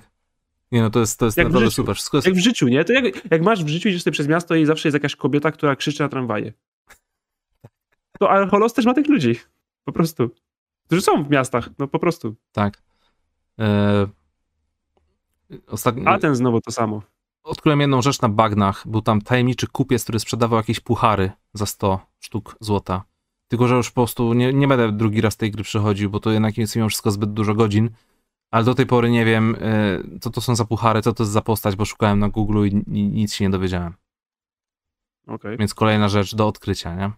Ale generalnie jest na YouTubie tona filmów, ludzie wiedzą, że to jest interesujące, że to jest takie uzależniające, te wszystkie sekrety, historie, jakieś tam rzeczy, których możesz nie dowiedzieć się, jeśli odpowiednio nie poprowadzisz questa, więc to jest fajne, że jeśli gra wideo sprawia, że interesuje cię dalszy los NPC-ów z gry wideo, to znaczy, że chyba ta narracja i fabuła zrobiła swoją robotę, nie? No, jeśli kończysz grę i wpisujesz w YouTube'a po sekundzie alternatywy zakończenia. Tak jest. Zrobili dobrą robotę. Co Łukasz myśli? Do tej seryjny samobójca bardzo dobrze podpowiada. Łukasz, co myślisz o legalizacji bagiennego ziela w Archolos? Nie mam nic przeciwko. Ja powiedziałem, na co to komu potrzebne. No to stary, źle zrobiłeś. Bo jakbyś odpowiedział tak, to byś dostał kilka jointów za friko. Okay, a był exp za to też? Bo ja dostałem expa, ale może mniej, może więcej. Chyba jakiś tam był. Okej. Okay. Ja nie na co tylko. Właśnie. Jedna rzecz. To nie jest jakiś mega ukryty sekret, ale może nie wiedziałeś. W ostatnim rozdziale, kiedy już robiłeś ostatnie te wszystkie questy, zanim poszedłeś do Vardal, bo później już tam za bardzo po mapie nie można chodzić, mogłeś spotkać w mieście gościa, który wciskał ci książkę Kroniki Myrtany. I jak przeczytasz tę książkę, to w zasadzie jest to taka, wiesz, opisana, że podziękowanie dla ciebie za to, że w to grasz, tylko że nie, że w formie dziękujemy ci graczu, tylko raczej to było tak fajnie, fabularnie wpisane, że nie było takiego strasznego łamania tej czwartej ściany, nie? I po przeczytaniu tej książki odblokowało się jedno tajemne przejście w jakimś tam starym cmentarzysku przy farmie Bermara i jak tam poszedłeś za tymi wszystkimi szkieletami, paladynami, to był tam grobowiec i każdy grobowiec był, wiesz, podpisany jakimiś tam, wiesz, ksywami twórców i w ogóle jakieś tam broń można było znaleźć, więc wiesz, kolejna taka fajna rzecz, nie? Okej, nie wiedziałem tego. No stary, na YouTubie to wszystko jest. Musisz obejrzeć, stary. Nie wiem, czy będziesz chciał kolejny raz to przechodzić. Bo ja skończyłem wczoraj i zaraz musieliśmy iść na urodziny i ja dzisiaj też byliśmy na wyjeździe. Ja nie miałem jeszcze takiego, wiesz, czasu, żeby to zrobić. Będę to robił zaraz trochę, albo nawet może odpalę drugi raz, chociaż myślę już też o innej grze, ale bo ja tak w serio skończyłem już tak rzeczywiście musiałem już kończyć. Skończyłem. Okej. Okay. Tak, ten program. Tak, także moi drodzy, Kroniki Myrtany ogarnęliśmy. Kroniki Myrtany top. Słucham? Kroniki Myrtany top. Tak jest, 10 na 10. To nie najlepszy mod na spokojnie, jaki grałem kiedykolwiek. Ale najprawdopodobniej jest to też jedna z najlepszych gier fabularnych, jakie grałem kiedykolwiek, więc to jest super. Aczkolwiek jak mój kumpel, który nigdy nie grał w Gotika, odpalił to po moim namówieniu, to zagrał 24 minuty, napisał mi, co to za gówno, że ta myszka w ogóle nie reaguje na moje ruchy.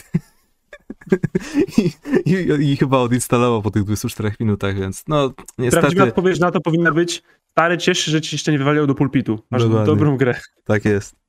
Dobrze, słuchajcie moi drodzy, fajnie, że byliście, że kurczę, nawet teraz z nami jesteście, żeby słuchać naszego gadania. Nie wiem, czy większość z was, nie wiem, czy wszyscy tutaj grają w Kroniki Myrtany, może tak po prostu jest, 900 osób jeszcze jest z nami na live, może po prostu lubicie Gotika 2, nigdy nie wiadomo, ale trzymajcie się i mamy nadzieję, że widzimy się za tydzień również, a osoby, które nie były, również zapraszamy na Spotify, Apple, Google Podcast, wersja audio tego programu wleci na te wszystkie serwisy jutro o 8 rano, we wtorek. Jak co wtorek. Kończymy. Kończymy. No, dziękuję bardzo. Do następnego razu. Cześć.